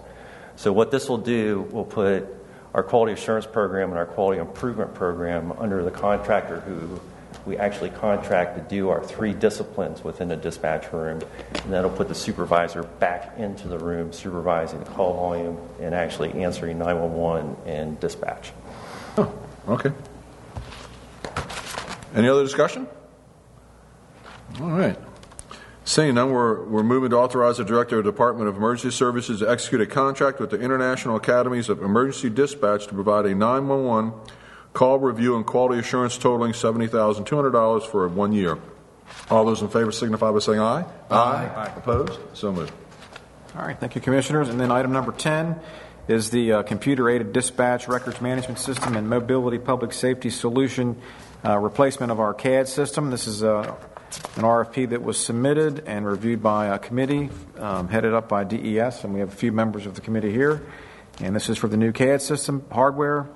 Uh, the bid came in uh, $1.398824 million to replace our system out there. So, can I get a motion on that? I move to authorize the Director of Department of Emergency Services to execute a five-year contract with Tyler Technologies to provide software, hardware, and support for new CAD, RMS, and mobility public safety solution in the amount of one million three hundred ninety-eight eight hundred and twenty-four dollars. Second. We have a motion and a second. Any discussion on this item? Seeing none, all those in favor signify by saying aye. Aye. Opposed? So moved. Thank you very much. Thank you, Commissioners. Yep. Have a great evening. Thank you very much. Good to see you, as always. All right. Okay, since we're totally off script, do you want to go ahead and do legislation right now since uh, we have uh, our Sure. uh, new Director of Planning and Zoning here? I think she may be asking, presenting a few items here. So if you want to go to, that would be Seven. tab seven. First up, we have um, we have an amendment to County Ordinance Number 20-08, and this was to. You know, I think before we, You want to have a little explanation on this amendment and Amy, the why um, don't you come on up and- legislation? and- Yep. We had a hearing on this. yeah, we've had discussions about this, uh, This ordinance 20-08. Uh, And I guess we're going to open it up to all the guys here uh, to basically ask what, what their concerns, concerns are. But first, I think if you can try and explain what this ordinance does, why we're doing this, and some of the parameters of it. Sure. So this ordinance is specific to all of the agritourism, not all of the agritourism, but alcohol related agritourism industry in the county. And uh, what we did was we studied, well, first of all, we started with our code because we have to be consistent with our own code and our own comprehensive plan. We compared our provisions, our standing provisions, to all of the jurisdictions in the state. And where we landed, um, with some guidance from the Maryland Department of Agriculture's um, Governor's Intergovernmental Committee on Agriculture's subcommittee that studied agritourism, um, they created a model definition of agritourism and they created parameters uh, for a model ordinance. So we looked at that too. So what we ended up doing was folding our standing provisions in the code. We currently have two provisions, two definitions, I should say, in the code that fall under the definition of agriculture. Agriculture is a permitted use in the agricultural district, of course, and in the countryside district. Agriculture is a conditional use in most other districts, but what we're talking about is agritourism in the ag district and the countryside. Um, so, uh, what we have right now is a definition of farm brewery and a definition of winery. What we don't have is anything in our code that identifies provisions for a distillery.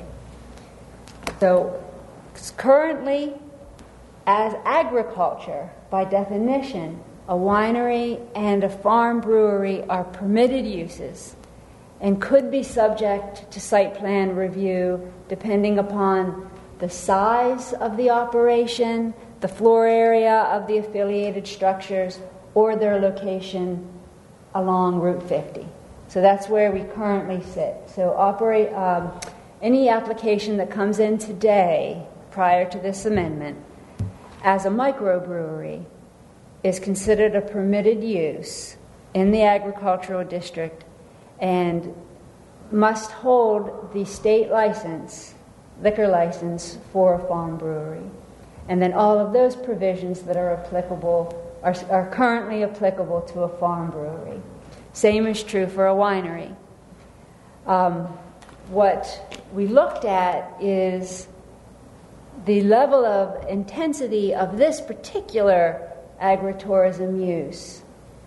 We felt uh, merited a conditional use categorization because of the consistency with our um, standing permitted uses and purpose statements in both the ag district and the countryside district and other affiliated conditional uses in each district.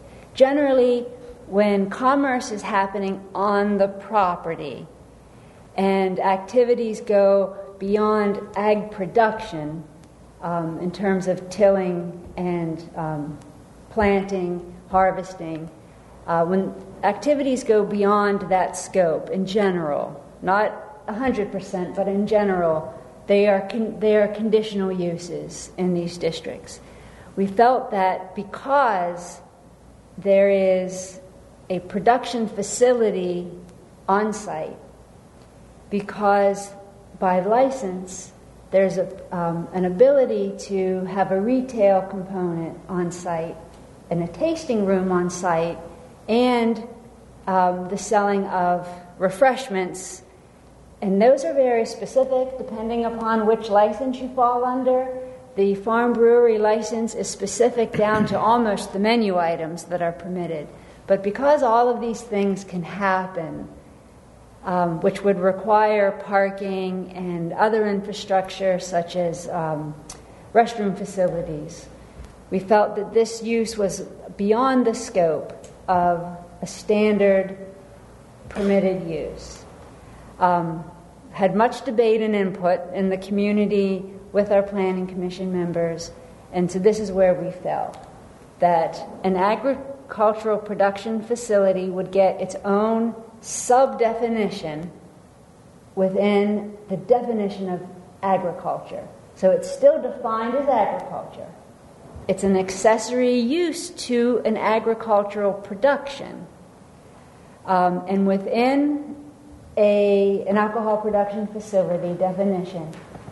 There is a farm brewery, a winery, and a distillery permitted in accordance with the state licensing provisions. And there is a requirement that um, at least two acres of product affiliated with that production facility be grown on site. Where did that come from?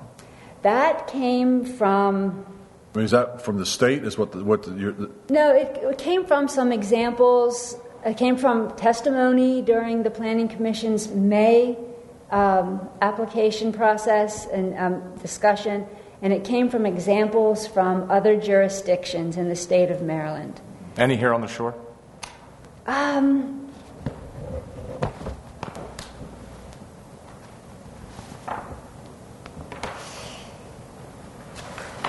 Probably not. Um, but there are limitations on the shore. But the two acres, I think the two acres specifically came from.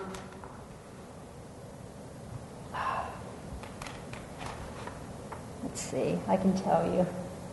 So this was the chart that looked at all of the uses, and where you see um, uh, yellow font and gray font and that kind of goes throughout. Each jurisdiction really deals with this so differently that it was hard to find something that was consistent. But the two acres comes from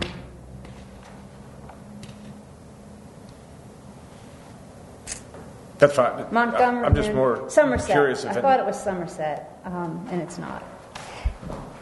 Here it is. Um, Washington County is one, is one example. Okay. So Um, but the point of doing that, the point was of setting some percentage or some requirement, is you have to document that it is a farm operation and that um, the mic- that the alcohol production facility is subordinate and supported by that farm. So, because we don't have really a limit on how we define a farm, um, a farm could be um, any number of acres. There's not a minimum standard that, oh, farms in our community are going to be 10 acres or more. Um, so, we don't have that kind of. So somebody could, somebody could buy two acres in, in an ag or countryside and call themselves a farm brewery. If they meet the farm definition, yes. Right. So I, I, I want to go back to this two acres of growing. Uh, I, I know there's other breweries all around us in other counties. If they're not using it, what was the, the need to put it into ours? I mean, is there, is there something that we were trying to accomplish with that, or just trying to just tie it to saying, yes, hey, it is a farm, they're growing this, and this is what they're using for their distilling or wines or brewery? Well, um, in other jurisdictions, there is a specific definition of a farm that contains acreage, an acreage limit, and since we don't have that, um, we looked at some reasonable litmus test so that our inspectors and our plan reviewers had something to inspect to verify. So would it have been so, of the so would it be easier for us to put an acreage limit versus growing? I mean, because I do hear this that you know some of these things, some of these ingredients may be difficult to grow in our climates, our temperatures, and if we're looking for a description, do we want to say 50, 100 acres? I mean, uh, you know, is I don't know. I'm, I'm asking you, and, and, and in terms if of that- the farm operation. excuse me. You mean the set a, um, a minimum acreage for the operation itself? Correct. I mean, if a farm is, you know, do we want to say that you know this can't be? It has to go on a, some a minimum of 100 acres to have one of these establishments. I, I don't know. I'm just asking. You know, what, what are some of the other options to that? If, if that is an issue with the definition, Um, Speak freely. in a way, I mean, what we would want to do is we would want to look at um, any operation that we have on the books and see what that acreage is because we don't want to create a nonconformity uh, with a, an operation that's operating legally. Um, I think that I'll tell you what our line of thought was that led to this conversation through the Planning Commission and through that uh, two acre provision, um, and not setting more limits. We, we were walking this line of, and our intention is to be supportive of agritourism and supportive of this specific industry. Um, and at the same time acknowledging the impacts on the neighbors, which is how we landed at a conditional use.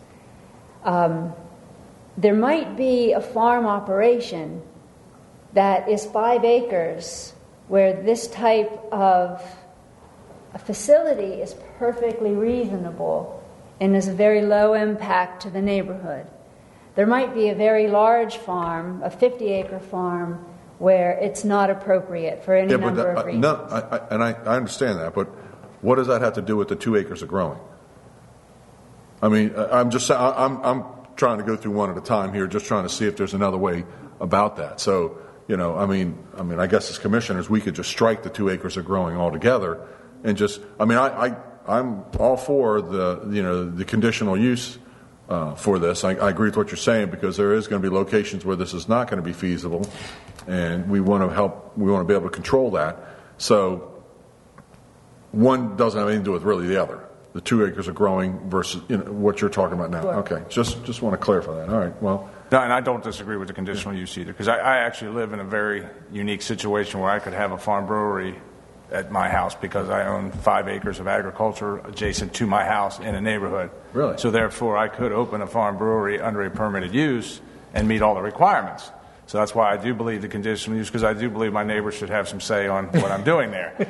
Um, but so, so I, I do get that. I'm, I'm totally against any growing uh, requirements at this point um, because, and well, for several reasons, and, and several that I've talked to uh, agricultural people and all that. And A is um, to take the products when you grow it uh, they don't they don't have the equipment on site to mill it, get it dried, and put it in production at their breweries. Um, the, the expense for that equipment is just would just be astronomical. And we're talking about trying to uh, give businesses a startup ability that, that is actually affordable, and I think that would just kind of blow it out of the water if we made that requirement. I originally thought about a phase in, but then we have to monitor it, and we've got to you know go out and, and, and inspect all the time. And, and, I think that's just an added cost we don't need to add for something that's two acres, um, even if it is on a 100 acre farm or uh, 10 acre farm, whatever the case may be.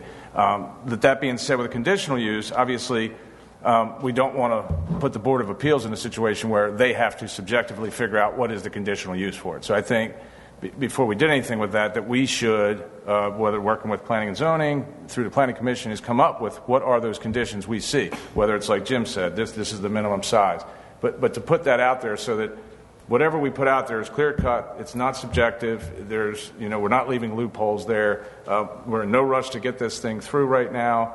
Um, so it's something I think we should work on make right before we uh, you know put it out to the public and make it the law. I mean, and, and I don't think we should be more restrictive than the neighboring counties, is the other point. I mean, we have a distillery up in uh, Kent County that's doing very well. It, it actually basically uh, helped downtown Chestertown survive through COVID. It's, you know, and the last year and a half has done quite well. So I just don't want to see us uh, prohibit that, uh, that function here.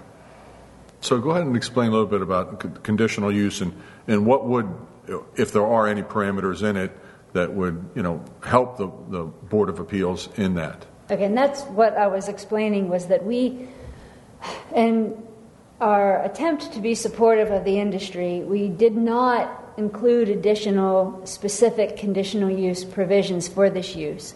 And we didn't do that because we felt that the, the definitions and the connection to the liquor licenses, which are very prescriptive, um, were sufficient for. Those licenses, they come from the state. They, they're not even our local liquor board. They're not, but the, the, the applicant has to hold that license, and those provisions are outlined in terms of what the. And we have to be cognizant of that because we, in effect, when we're permitting it, are going to have to monitor those promotional events, um, that uh, tasting room. That's all connected to a site plan review, whether that's an administrative or a planning commission review. Um, since that all has to be taken into account in the application itself, we didn't include extra provisions. Um, I think what we tried to do is probably a condition might have been a, a percentage of growing or um, how you're going to substantiate that you have product on site and that you are a farm and that this is an enhancement to your farm, this ag, um, alcohol production facility. So we grappled with that and decided to put it in the defining provisions. So we thought through definition and through licensing that we would be de facto creating um, specific conditions for this use. Okay, well, I guess uh, for me personally, I, I'm a little cloudy on, you know, and I, what Jack just said is, you know, okay, this is a conditional use, so it goes in front of the Board of Appeals, and what are they going to, you know, who's, who talks the best, who's, who screams the loudest? I, I guess th- there should be something in there to regulate how many of these we have and how, you know, where we want them, where we don't want them. And I, and I, I understand what you're saying with the zoning issue, but I mean, if it's going to be a conditional use, there should be something there. And I don't know what that state license requires. I don't know what it says. So well, and it's the a couple points um, to take into account, and that is there are many conditional uses that are specified that do not have specific conditions. So there are any number of conditional okay. yeah. uses. Right, but it, so so going back controlled I, in that manner. I agree. Um, but there are general standards that do have to be met. And um, those do take into account the nature of the neighborhood and infrastructure.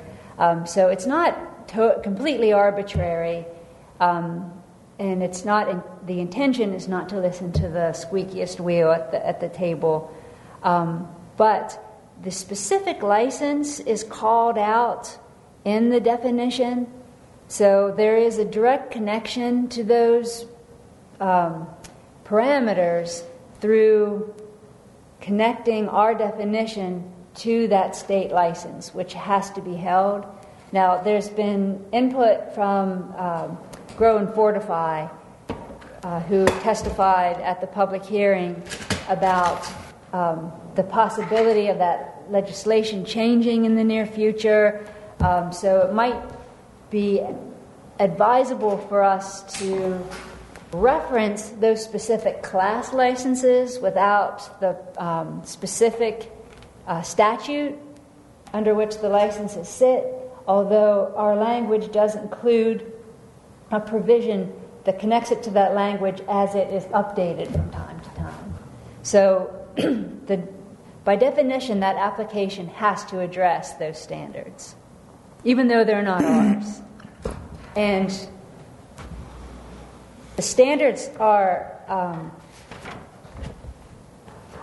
not too onerous. I mean, they're not too difficult Mhm. to throw into a staff report. Mhm. Excuse me. Okay, well, where do we stand? Comments? No comments. I just, I mean, it's been going on for a year now. I don't, I still don't feel like it's. I, I honestly, when this started a year ago, I was looking at just defining distillery, much as we did winery and brewery, and calling it a day. But now there's just a lot more in there. That I, I, I'm not on board with it as it is. I'd like to see us go back and tweak it and get it right and make it so that it works. In my opinion. I, I mean, I, I think if you were to ask the general public, you know, a question like, um, in your opinion, how many acres do you think would define a farm? Just the average person that is in, that it doesn't own a farm, that just me before I became commissioner. How many acres do you think would constitute a farm? I think we'd be surprised that, that 10 wouldn't, they, if you said 10 or 5, they'd go, what? I, I just think uh, um, to be able to, to control this and really make it a, um, a true farm ag uh, business, that, that the acreage be increased. Again, I just the public perception of a farm is much larger. Like you, you drive down the road and, and you travel for a couple minutes before you've reached you know somebody's property line uh, on some of these farms. I, I guess it is for me, and, and I think the component. Everybody has an opinion about a component of this this this ordinance, and I think for me, I think it needs to be at least a minimum acreage. Well, and again, you know, it, it, what, what happens there is the zoning. So, you know, you're, you're driving down that road, you're in the ag district, Mhm. and there's a small lot there. It's still the ag district. Mhm. Doesn't mean it's actually a working farm, but it's in the ag district. So, you know, it, it, falls under this uh, zoning for, you know, uh, a, brewery, usage. brewer- yeah, in an ag, an ag district. Uh, and I, I'm all for the Board of Appeals. My concern with the Board of Appeals is we see it all the time. You know, you- I, and I'm still waiting to see it where they turn them say no to somebody. You know, and and that's not a knock on them. I, you know, I guess what the, what they're following in their parameters, but you know, every offset, every backset, every everything I see ever go to them, it gets passed. And you know what? And I and I am concerned about that. If if we are starting to put these uh, businesses in areas that could be sensitive. I mean, because we've gotten back, we've been in this before when it came to weddings and wedding venues. And, you know, granted, this is a brewery. They're not, they're not supposed to be doing, well, they could be because the special events permit that they can get, they could do, how many is it, six a year? Or is it six? Is it six, Jack? Yeah. Six a year. So, I mean, you know, six times a year, you could have a real humdinger of a party going on at, at these locations, and the neighbors, you know, it, it could cause a problem. So that's That, that's the need for. I mean, that's that's one of the things. Well, the added acreage, you know, even then, tra- sound travels pretty damn far on a farm, you know, when there's nothing else to buffer it. But I don't know. I just think that there should be some sort of parameters with this so that everybody knows going in and, and the input from the, the community. And, and I know, like I said, Jack said this has been going for a while, and I, and I did sit in on two of the planning commission meetings with this, and I just think, yeah, I agree with the, the growing issue. I just don't know if that's, doesn't have any teeth, and it, and it seems like it would be burdensome. So I don't know where we go from here. So, you know, unfortunately, there's been a lot of work done, but it hasn't got us really to somewhere where we're all saying, yeah, that, that sounds like it makes sense. So, does anybody want to move forward with 20 08 as it sits right now? Oh. So, I mean, But I think the best thing to do, Jim, is bring it up for a vote, and vote it down, and then we can start the well, it process. was never it was never introduced. So we Yeah, because we had a hearing. the amendment. Well, that's the Oh, we had a hearing, but we but We had the hearing on 2008. The original ordinance has been introduced, and we've had a hearing on it. The amendment would have been an addition tonight, so we can vote on the original ordinance as it sits and vote it down if you want. Yes. And then that kills it. And Well, I, I, so what is this going to do to anything that's pending if we turn this down right now? That- Nothing. Okay, so uh, what is it going to do, in your opinion? Uh, you've heard the comments tonight. Would it be better to amend this, or would it be better just to vote it down? If we vote it down, it doesn't go away. It's just 2008 just doesn't get passed. So you Doesn't have to start a new you- one. You have to start, start over, start fresh with a new. Well, it could just new be. bill. I mean, the legwork's been done. The research has been done. No, it would no, just no, be I- I redrafting the language Yeah. into a new ordinance and, and tweaking it however we, you know. Mm-hmm. You just got to reintroduce it, have another hearing. If we, mm-hmm. Yeah, we'd have to do another hearing, We'd right? have Yeah, another exactly. hearing. So, if not the motion you want to make, so you want to kill, let's. Well, we can't make a motion to kill. We got to vote to approve it, and then just all vote against it. That's how it works. Okay. So, all righty. So I will make a motion to approve ordinance 2008. Second. So, a motion and a second. Uh, is there any further discussion? Last words, Amy? Or are you good? Um, I guess, yes. So as it sits, um, and I, I hear your statement, we started looking at a distillery and we've ended up here. Um, we could add a distillery definition to the code and keep marching along on the path that we're on. And that would create a permitted use under the definition of agriculture. That does not create a conditional use or a need for specific provisions. Right. So I want to make I, I don't know that we, I don't know if we want that. I mean, if, That'd be a if text, it's a permitted that'd be a use. text amendment, right? That'd be a text amendment, but it would be a, it'd be permitted use. Correct. Wouldn't be So- a conditional use And, and if it's, process. a lot of that, that wouldn't go in front of the planning commission. The size of, of the, Yeah, it would depend. um, Once the size gets to a certain point, it would. Correct. Yeah. It would So- depend on the, there would be a threshold where any project would go before the planning commission based on the square footage. and, but you know what happens. It's like the restaurants. It's 9,990 square feet, and two years later, I'm going to put a 1,000 square foot addition on it, and three years later, I'm going to put a 4,000 square foot, and it never goes in front of the planning commission. So, you know, the, I mean, I like, personally, I like the conditional use portion of it. it it's an extra layer, and, and, and the, I think that gets more public involvement, because this other way, conditional use, there is no public involvement. It's just, hey, that wasn't there yesterday, and it's here today. Right. Permitted So- use, right. Yeah, Excuse if me? You go, if you go permitted use, Correct. yeah, it's just Right. walk in, sign a permit, and go. So, I, I wanted to be clear that you weren't um, interested in seeing a permitted use, that you're interested in seeing another conditional use text amendment. I want to be clear on that. I am. Is, Yeah, Phil? I am too. Yeah, so, yeah. Okay. Chris, you, you- I'm fine with that. yep, so, yep. Steve, you good with that? A- I'm A conditional acreage- use? I'm an acreage guy, yes. Okay, good, And okay, you're so. also interested in specific conditions under that. Exactly. Okay. Yeah, I understand. yeah, so, I mean, that's all. So, so, okay, so that, any other discussion? I mean, it, it was certainly an issue that had to be addressed, clear back, and when this whole thing first started. I mean, so I, don't by any means think this was a waste of time.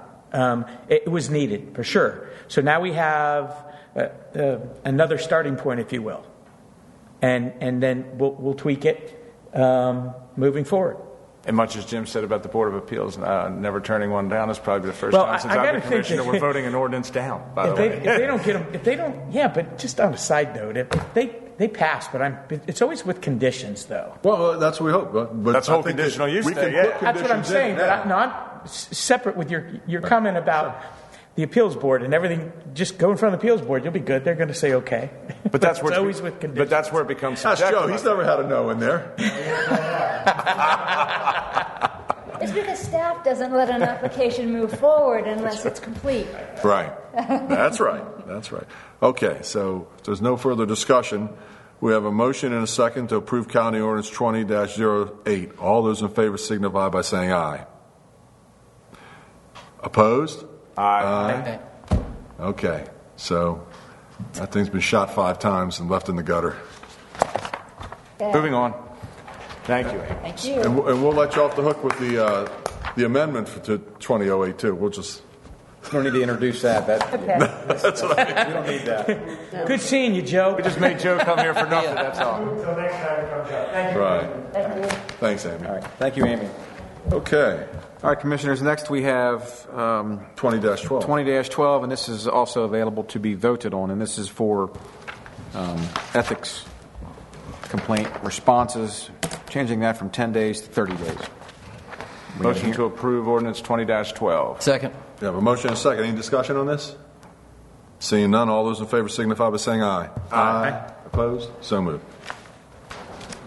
There we go. All right, thank you, Commissioners. That's all we had for legislation tonight. We can return now to our new business action items, tab three. Item three on page seven, we have the uh, Department of Parks and Recreation capital project. They're recommending to contract with Long Fence to install new home run fencing with concrete mow strip at Route 18 Park under the Prince George's County Public Schools uh, government contract. Do we have someone for Parks and Recs here? No. We do not. I'm just curious why we're putting, we, we put the home run fences up. In other words, they're just dilapidated, they're falling apart, they're rusting. Is that, so we're just simply re- replacing? The, the furthest one back. We're, th- this is the. Is this on the 90? I think it's on the. Is this on the big diamond, Phil? Did you notice? I believe so, yes. Let's see here. I, I don't, I'm not familiar with Field One. I, I mean, I know there's 60 foot, there's 70s, there's 90s. I was just curious. So this is an existing fence that's just worn out its welcome. Exactly. Okay. Yeah, this, Mhm. is, this, this right. is a This- brand new fence. Uh, the poles, I believe, they're, they were going to keep the poles, but it's a brand new fencing with a mow strip underneath of it. Yeah, and then also the uh, the the uh, mesh for fields one, two, and three. They're going to replace that as well. So on that on this contract. Okay. Right. Thank you. Mhm. Do we need a motion, right? Mm-hmm. I move to authorize the Department of Parks, Parks and Recreation to contract with Long Fence Company to install a new home run fencing with concrete mow strips to replace existing home run fencing at Route 18 Park utilizing the Prince George's County Public Schools IFB 003-18 pre-established government contract. Second. We have a motion and a second. Discussion. Okay. I have discussion. If you turn to page 17, and this is my concrete hat on, the mow strips. A mow strip is 12 inches wide, 4 inches deep, and it's 420 square feet. It's five and a half cubic yards, and they're charging $14,000. Because of ethics, I could do that for $4,000 and save the county $10,000. Todd, don't we have a program where if you save the county up to a certain amount of money? Isn't there a program like that that our friend Paul Comfort put into play? I believe there is. Yes, Commissioner, there is. But I'm just telling that's that's thirty-four dollars a square foot for concrete. It's crazy. But I just want public to be aware. That's what it's costing us for a mow strip because I don't think it does cost us that because I think you're right. And I think we ought to turn this contract down and rebid the son of a gun. I'm all in on that. Okay. yeah, this was a this was a this was a um, piggyback off the. It is. That's a- that's So, a- so Long Fence went and got Long Fence went and got the contract numbers and then included it into Yeah, this their is, uh, bid. Prince This George's is Prince County. George's County. So yeah, Prince George's County. so that's what they're paying. And the thing that really chops me is I've done work for Long Fence, and they were never, ever. I wasn't twenty five percent close at at, uh, at that number. So You got to negotiate better. absolutely, yeah. Uh, word part was my brother in law. So you know. anyway, so all right. Well, we've got a motion and a second. Well, I'm glad you brought that up, Jim. I mean, that's the kind of stuff that the- the value that comes to the table up here is, is Yeah. those kind of stuff. certainly That's rebid this ridiculous. locally and I had to get out a calculator, look at that thing three times, and go, "Wow." I mean, that's 10 grand I can give to the Drug Free Coalition, right, Warren? See? All right, well, here goes All right, well, we have a motion and we have a second. So, with, all right, with no, no further discussion, all those in favor of the, well, well. Home let's- run fence replacement. Well, the, the Department of Parks and Recreation to contract with Long Fence Company to install a new home run fencing with a concrete mow strip to replace existing home run fencing at Route 18 Park utilized in Prince George's County Public Schools IFB 003-18 pre-established government contract. That should have been a warning. Uh, signify by saying aye. Okay. All the nays? Aye. Okay. That's two in one night. I was just going to say, we're on a roll. Two in one night. So Heather, you kick may it wanna back to them and tell, Heather, tell Steve to do, do a better job. Oh, they, oh, Hey, I know. We, we did this, now that I know who's under the mask. we, we did this to Heather at the last meeting. We made her wait till last. Not quite yet. Heather, I- you sh- Item, item four, um, on page 18, we have next, our next action item is the um, artificial turf fee charges. And our Department of Parks and Rec Advisory Board, the PRAB, is recommending to increase the hourly rental fees uh, for the turf fields at Kent Island High School and Queen Anne's County High School for out-of-county youth, out-of-county adult, and tournament and camps. I move to authorize the Department of Parks and Recreation to raise the out-of-county and tournament camps fees for the use of the artificial turf fields effective July 1, 2021. Second. And uh, for discussion, uh, I sat in on this meeting. I, I agree with this 100%. We have a lot of out-of-counties that are coming because it's just, we're, we're charging underneath the radar. Even at this dollar amount, we're not charging enough. I agree. So we're trying to bring it up in increments, so. Oh, in increments? Well, I mean, we, My recommendation is on the out-of-county youth and out-of-county adult. Instead of 100, go to 125, and that's still a deal. And the out-of-county adult, 125 to 150, still a deal. I mean, if you ask any of these, uh, you know, check with Bobby Woolley, what he gets an hour for his facility. I I just think that if we're going to do it in increments, I- I- I'm on, I'm on board, but I I still think even with the increase that you guys have come up with, that we're, we're still giving it away. So is that a motion? do you want to make an amendment? Yes, I do. Okay, and your amendment is to increase? I'd like to make an amendment to this motion that we take the out-of-county youth rate um, that is recommended in this motion from 100 to 125, and the out-of-county adult rate of 125, and move that to 150. What about tournaments and camps? No, no change there? Not, don't change anything else. Okay, That's a motion which I second. so we have a a Well, the motion. amendment, you're seconding the amendment. Right. You- You're, you're. What he said. Yeah. You're, you're seconding his amendment. That's correct. We got to So- vote on the amendment first. So we have, a- we have a motion and a second on the amendment. Uh, All those in favor signify by saying aye. Aye. Aye. Opposed? So moved. Uh, Now we're going to vote on that packet in, in its entirety uh, to, to authorize the Department of Parks and Recreation to raise the out-of-county tournament and camps fees for the use of the artificial turf fields effective July 1, 2021, as amended.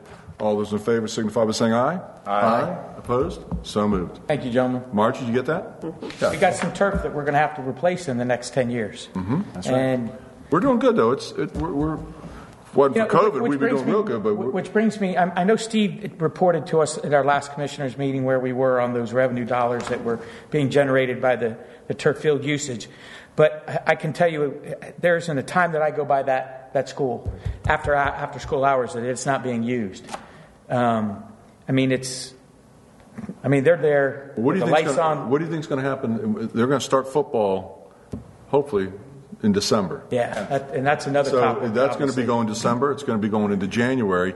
I got a feeling that there's we're going to get calls from other high schools to come here to use our turf fields for their games because their fields aren't going to be playable. And this is, and- don't, don't get me wrong by asking to have these dollar amounts increased.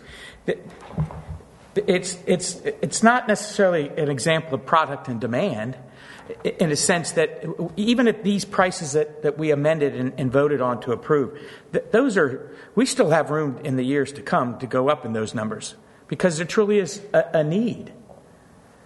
And Yes. Jim, I, th- I believe the, the schools, if I'm not mistaken, the winter sports start the 10th. So fall sports, I think, are still going back to the spring. So we actually, the fields won't actually be used till next year, I guess? Yeah. Does that sound right? Yeah. Because basketball and all that, I think, will start on the 10th because that's the indoor sports. We'll see.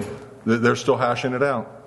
I mean, I know the hashing it out. football teams are practicing now. They're Mm-hmm. back to practicing, but I don't know what that means in terms of games and all. So Okay. I don't know why. All right. Thank That- you, gentlemen, for that. that lets our little guys use the fields. Right. Okay. They enjoy it. They, and no doubt, UQA loves playing on the turf. Oh, yeah. Oh, yeah. They're the big boys now. All right, ready to move on? Yes, sir. All right, item five on page 19 is a request for economic development incentive funding for the Shine Like Stars preschool. They're asking for a disbursement of $50,000 um, for the purpose of purchasing instructional equipment for their daycare, which is now open, and that will create six full-time jobs within three years. Okay, so before we do anything, if, uh, commissioners have talked to each other uh, over the last week about this, if we're going to make an amendment, we should introduce it as is and then amend it. Okay, so somebody wants to make the motion, and then we'll go from there. Or you can just make whatever motion you want if you want to Yeah, you change can the change motion. the- This is just a suggested motion. You can make another motion and Okay? outright if you would like. Okay. So, here we sit. Heather might as well come up because she's the next Is she, three or four items here. is this yours, Heather? Oh, yeah. Yes, All of the them. next Oh, three, well, then four come on items. up. Are, yeah. From Heather Tinelli. D. She's had a she's had a day. This one, this one's had a day. It started with the KNDF meeting that was uh, a marathon. Oh, boy. We have one tomorrow with the EDC, too. isn't? Oh, Fun. Okay. Now that she's up here, does anybody want to make a motion? I- I'll make this motion so we can get some discussion going.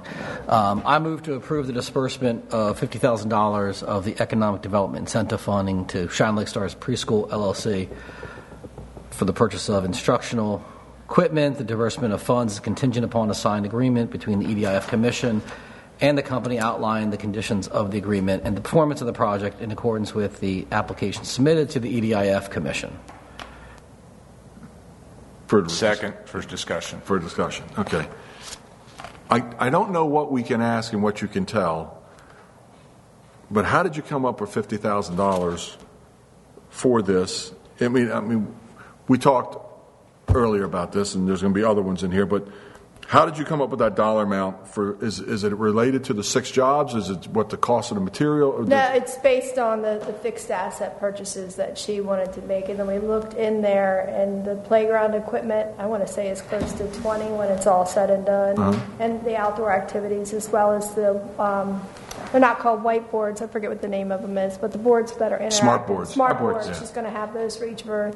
Um, I think there's three classrooms, and then there's a kitchen facility that she wants to have to not only cook the meals for the kids, but enable them to um, cook for, you know, like do cook classes. Well, I, I know that I made a motion uh, many moons ago, and my fellow commissioners supported it. It's like, that's what I remember, uh, for $25,000 for Shine Like Stars.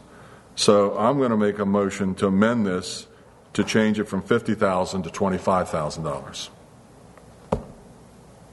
If I can get a second. Otherwise? second. Okay, there we go. So, we have a motion and we have a second on the amendment. Is there any discussion on the amendment?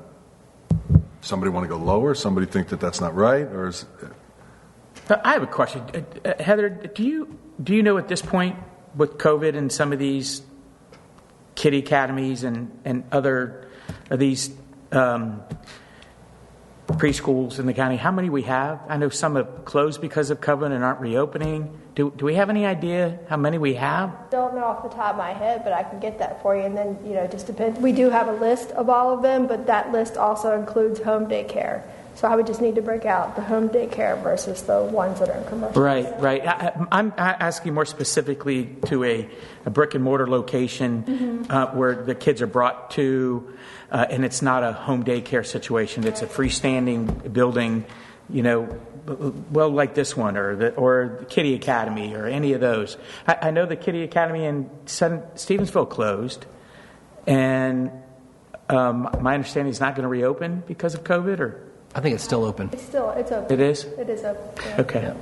They were not sure I- I guess how my COVID was question going is- to impact them, but they are still they are open. Okay, And so I guess my question is, is, is, is driven by uh, there's truly a need for for preschools here in our county because obviously we can't we, we just don't have the the Board of Education doesn't have the wherewithal to, to have multiple pre-K classes in any of our elementary schools.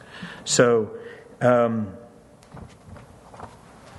again, I I think there's a huge still we, we may be reducing it from 50,000 to 25,000, but I still think that there's a, a, a huge need in the county for, for preschools. And so, I- you know, I've always been very supportive of Shine Like Stars or, or any other uh, like business. Well, Um, I, I guess to that so- point, Phil, I- and I agree with you. I, I, I think it's a, you know, uh, I think it's a, a great organization. I think they do uh, uh, yeoman's work uh, with, with these kids, and, and, and I, I, I totally agree with that. Uh, you know, I guess with what I'm looking at is, you know, we caught a little flack for Mhm. giving them uh, $25,000 before, and this to me kind of justifies it because the, you know, EDIF is saying that they want to give 50. We've given them already 25. Here's the other 25, and and uh, I can sleep on that. I I don't have a problem with that. and, and with that line of thinking, I agree. Yeah. So, so with that being said, uh, we have a amendment. Uh, so, real quick, Jim, a, a, a, a motion and a second on, on an amendment. There's no further. I do. I have. Um, so I guess uh, we don't want to lose focus of what the EDIF is, um, what it was established for, and what it was supposed to do. In the case of here, we're adding equipment. Okay, the equipment. I don't know that you're hiring new people because you put playground equipment in. Our, our next one we're going to deal with that's equipment that's going to create jobs because the equipment actually needs people to run it. So I, I, I just don't want to lose sight of what the EDIF is for. It's, it's supposed to be creating a job, and I don't know that playground equipment necessarily creates a job. Agree. Um, because you would have to have the playground equipment there to be a child care center. I, I just, I don't know. Uh, again, we had conversations earlier about refocusing some of this stuff, and obviously some stuff I'll, I'll talk to you about, Heather. But um, you know, we just got to keep that in mind. Mm-hmm. Agree. Point. Yeah. So, so they just have to reword this. I mean, they're, they they are stating in here that it, that they will get to six full time jobs within three years. Understood. And, and I understand. I mean, I don't disagree with that, Right. but what I'm saying is, at the end of the day, it's like you know, when we see these projects come to us, we're looking at okay, what are they doing with it? What what are they doing? The job creation. And what is the job impact. creation? Are we teaching somebody a new skill, a new trade because Mhm. of this uh, product that they're putting in, or something like that? And I don't. Well, this and also, when somebody so. says how many jobs they create, that really doesn't mean anything to us unless they live in Queen Anne's County. Because Correct. if they take their income tax and everything else out of the county, what good is? You are correct. We've done nothing. Also, you've got questions of what grade job is it? You know, what income level is it? What the length of the job, or you know? Oh, yeah. I, I think this whole thing. I mean, here and the next motion you get, you get two jobs for fifty thousand, twenty-five thousand a job. Here you're getting jobs cheap. They But have to. that- I'm sorry, I didn't mean to interrupt. Please. You.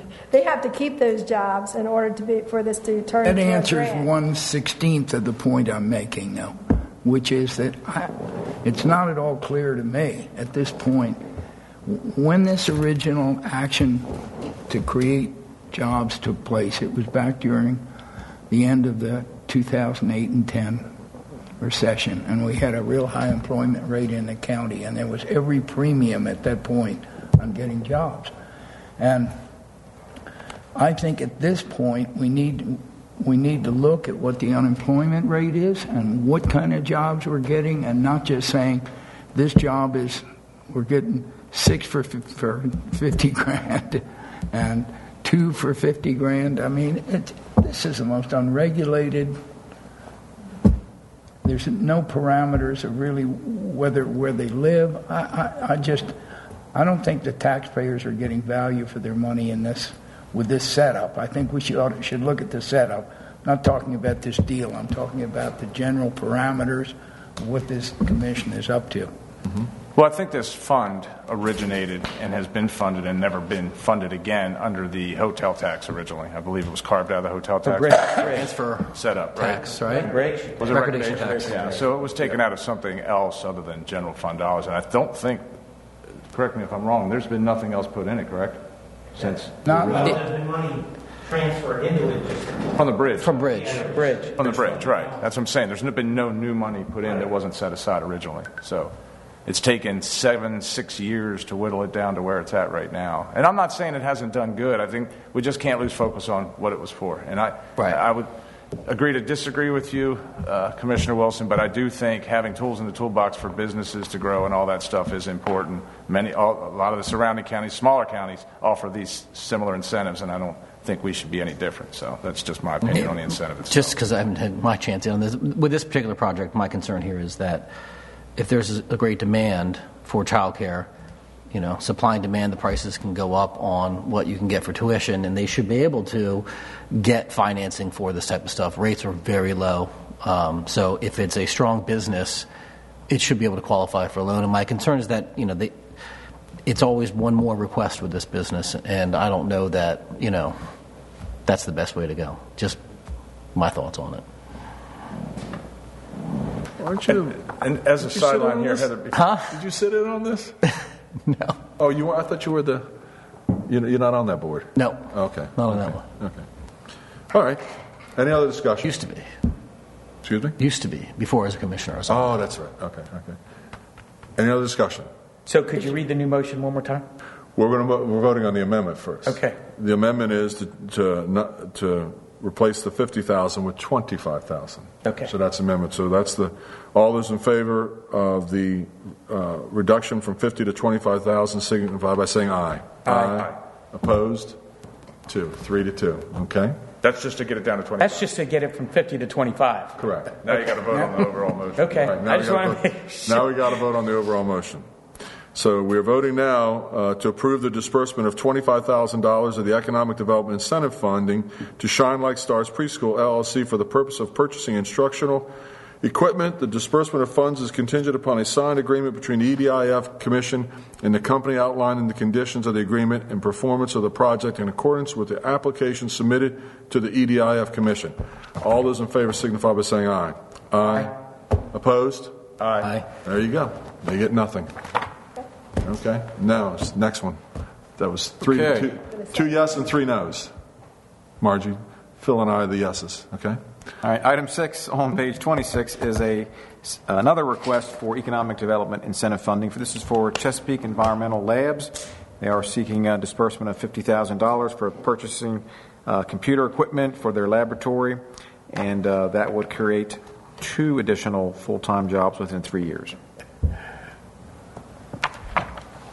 I move to approve the disbursement of $50,000 of economic development incentive funding to Chesapeake Environmental Labs, Inc., for the purpose of purchasing a uh, Promium Element LIMS system.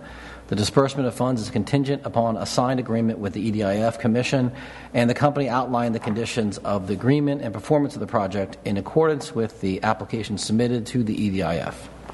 Second. We have a motion and a second. Any discussion on this item?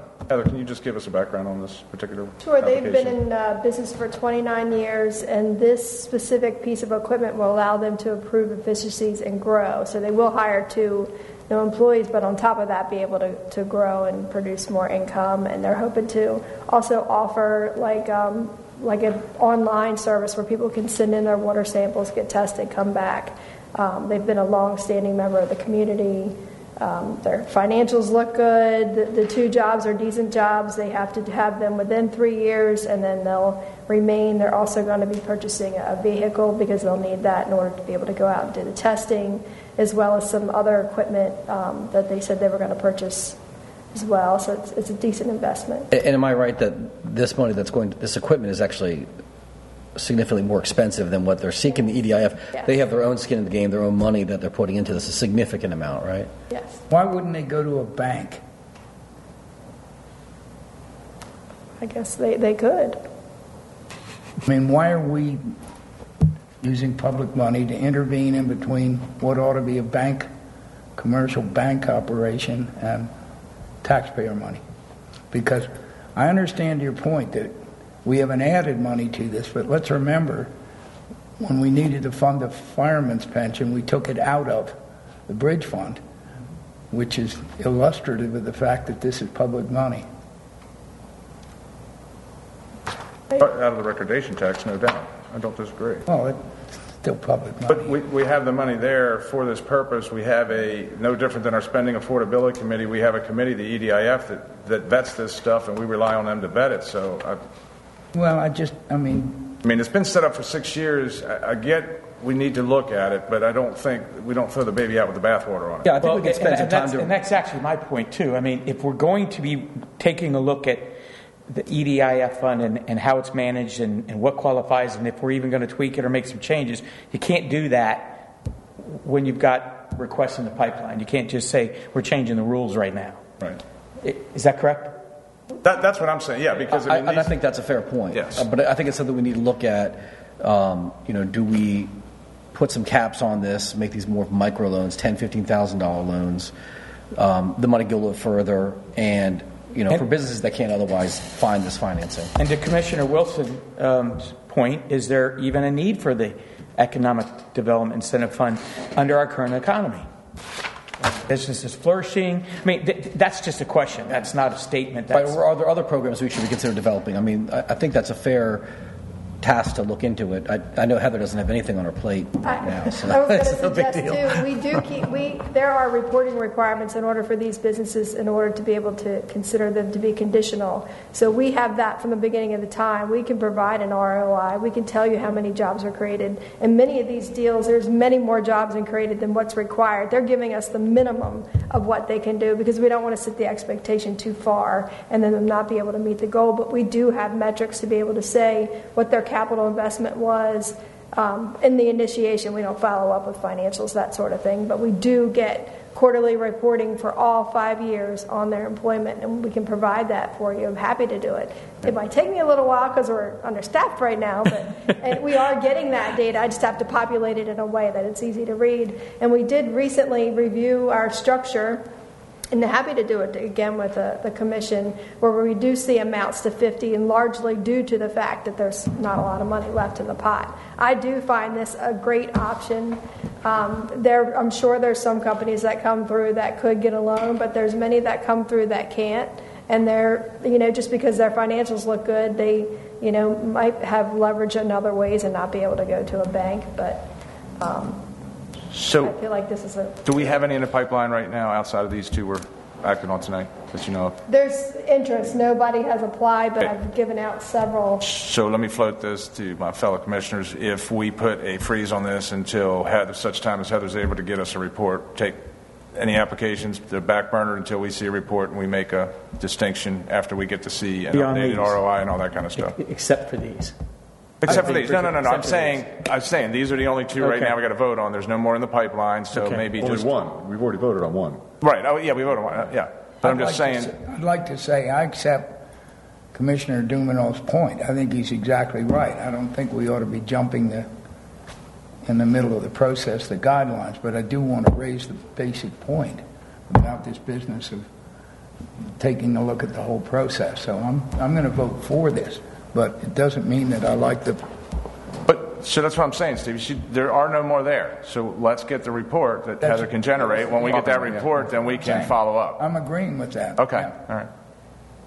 Everybody else good with that? I mean- No, he's, he's saying he's not, don't take a vote on this. Wait for her to come back with a No, report. no, no, no. No, no, no, This, he- this vote on what I'm this. saying. This No, one's vote on here. these.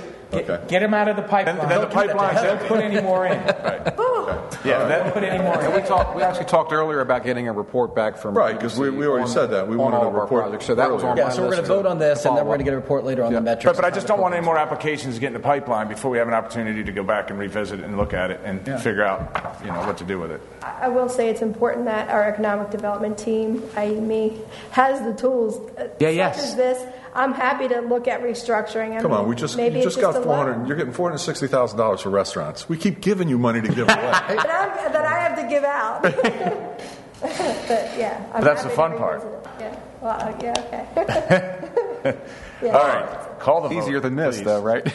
So here we go. So the motion to approve the disbursement of $50,000 of economic development incentive funding to Chesapeake Environmental Labs Incorporated for the purpose of purchasing a pro- Promium Element LIMS system. The disbursement of funds is contingent upon a signed agreement between the EDIF Commission and the company outlining the conditions of the agreement and performance of the project in accordance with the application submitted to the EDIF Commission. All those in favor signify by saying aye. Aye. Opposed? So moved.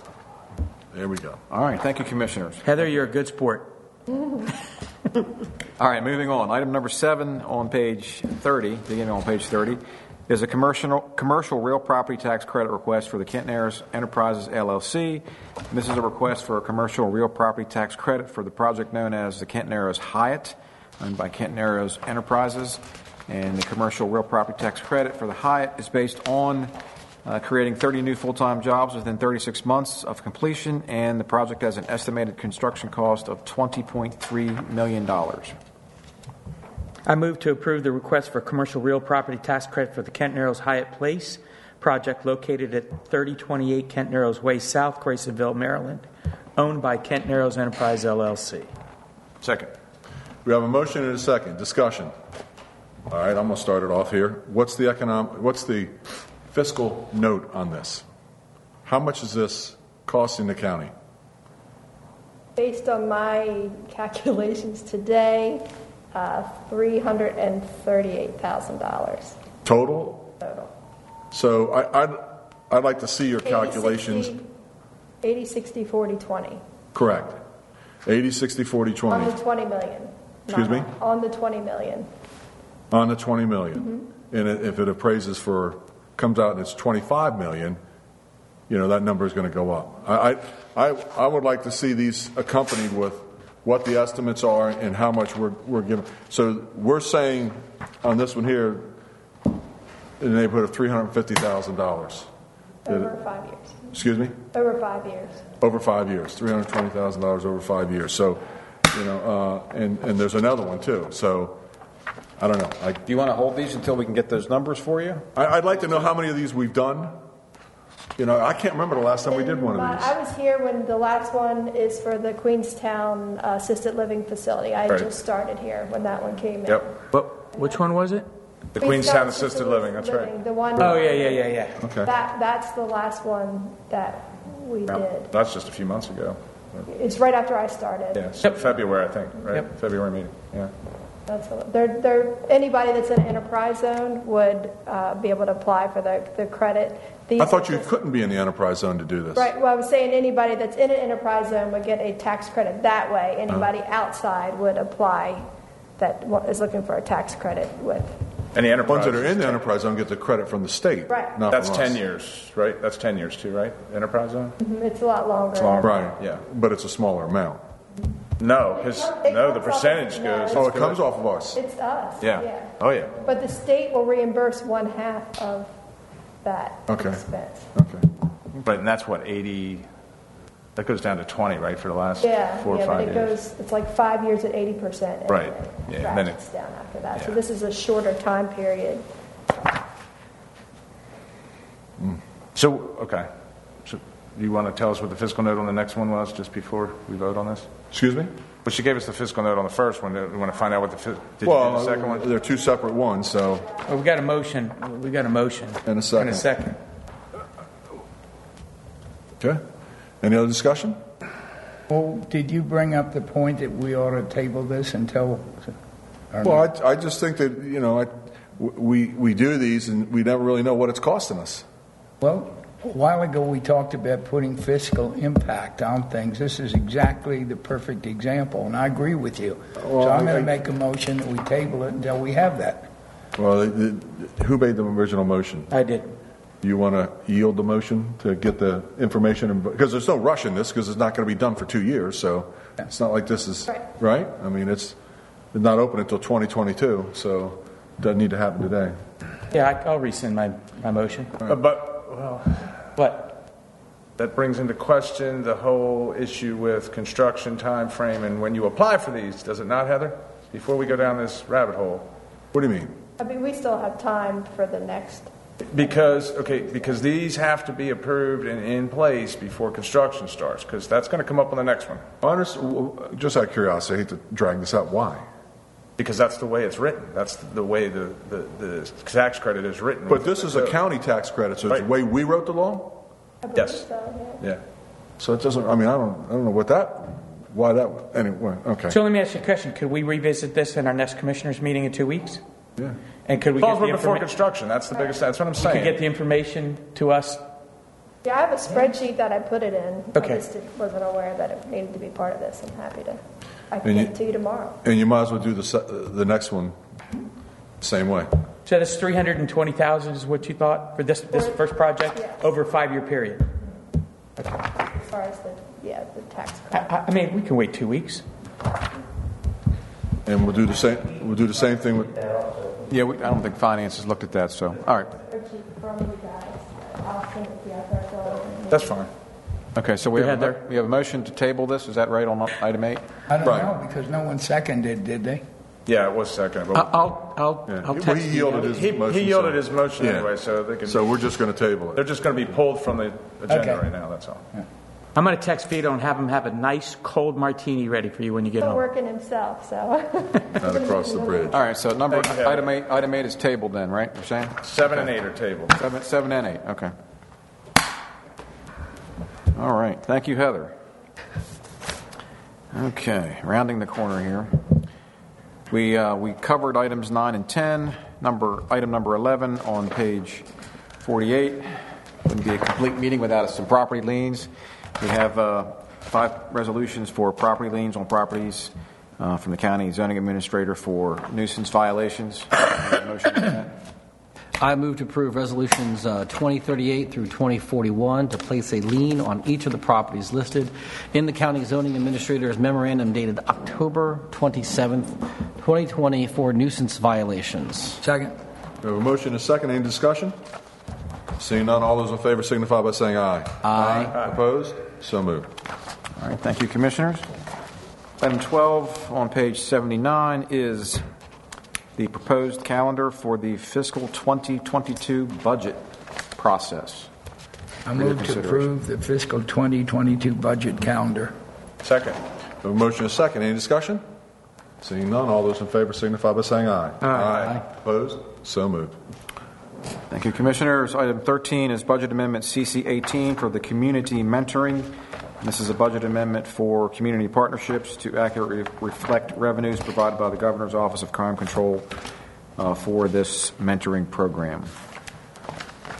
Motion to approve CC 18. Second. Any discussion? Seeing none, all those in favor signify by saying aye. Aye. Aye. Opposed? So moved.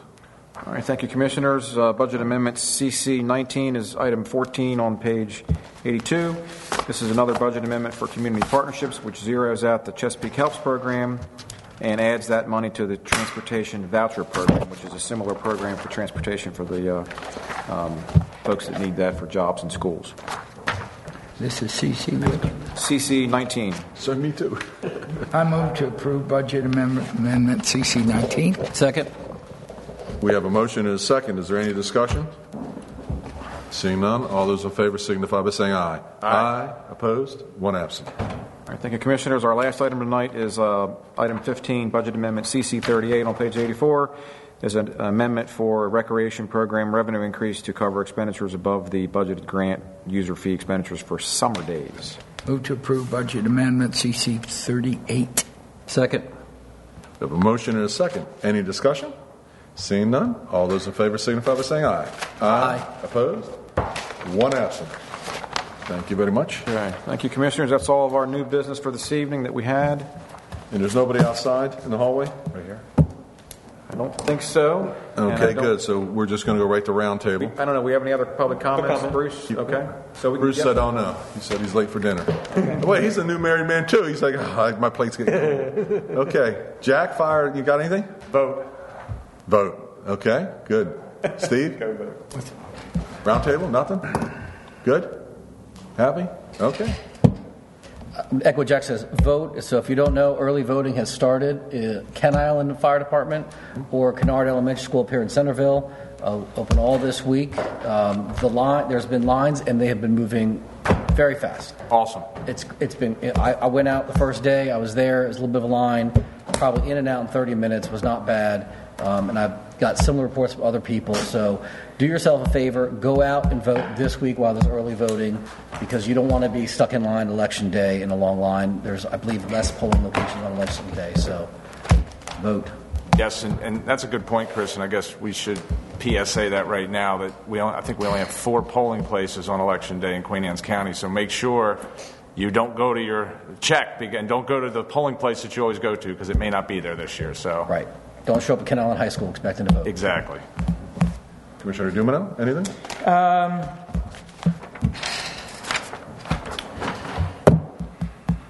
obviously, because of, of COVID, um, a lot of our fire departments and, and different organizations in our community have had a difficult time raising raising money, uh, much needed money to keep their operations going. And w- one of the things that, that I often enjoyed was the Queen Anne's County Watermen's Association crab feast that they would do. And, and obviously, because of COVID, they haven't been uh, able to do a lot of their fundraising events.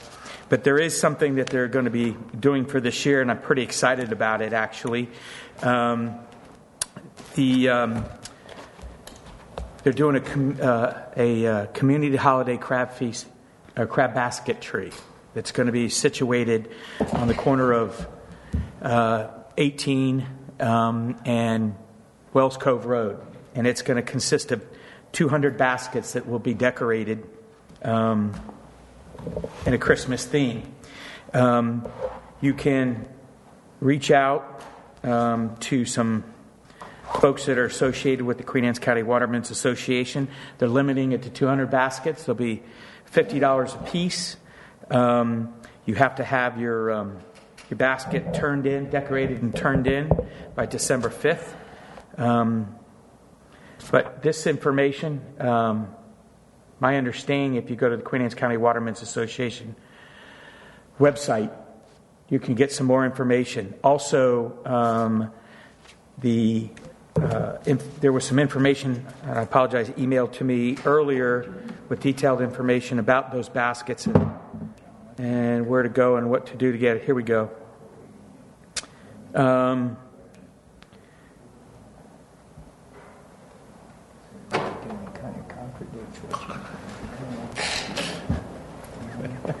You can pick up your basket um, at Grasonville Volunteer Fire Department November 1st and November 7th from 9 to 2. The other location where you can pick up your basket is the Chesapeake Heritage and Visitor Center, November 2nd from 6 to 10, um, or November 2nd and November 6th from 10 to 4.30. So Heritage Center, November 2nd and November 6th from 10 to 4.30. Again, the $50. If for an additional fee, they'll actually paint the basket for you. So, um, Queen Anne's County Watermen's Association website, they can give you some information, or you can go to their Facebook page. Uh, but um, I would strongly recommend this is uh, uh, something that I think that the community uh, driving down Grasonville, Main Street, um, at Wells Cove Road and 18 will be able to see and enjoy during the holidays. And uh, they did one in um, in Rock Hall that just was amazing. Uh, there was a lot of um, activity about that and, and, positive things said about that crab basket Christmas tree. So I'm looking forward to participating in it, and, and I think that um, I think the commissioners should have a, uh, a basket decorated um, for this, and I will even put up the money for the basket. Very well. That's all I have. Thank you very much. I got nothing. He's right. Vote. No matter who wins, no matter when you find out who won, two weeks, three weeks, year, the sun will come up the following day and it will set. Life goes on. So hope everybody stays safe and get out there and vote. Motion to adjourn. So moved. Second. Hasta la vista.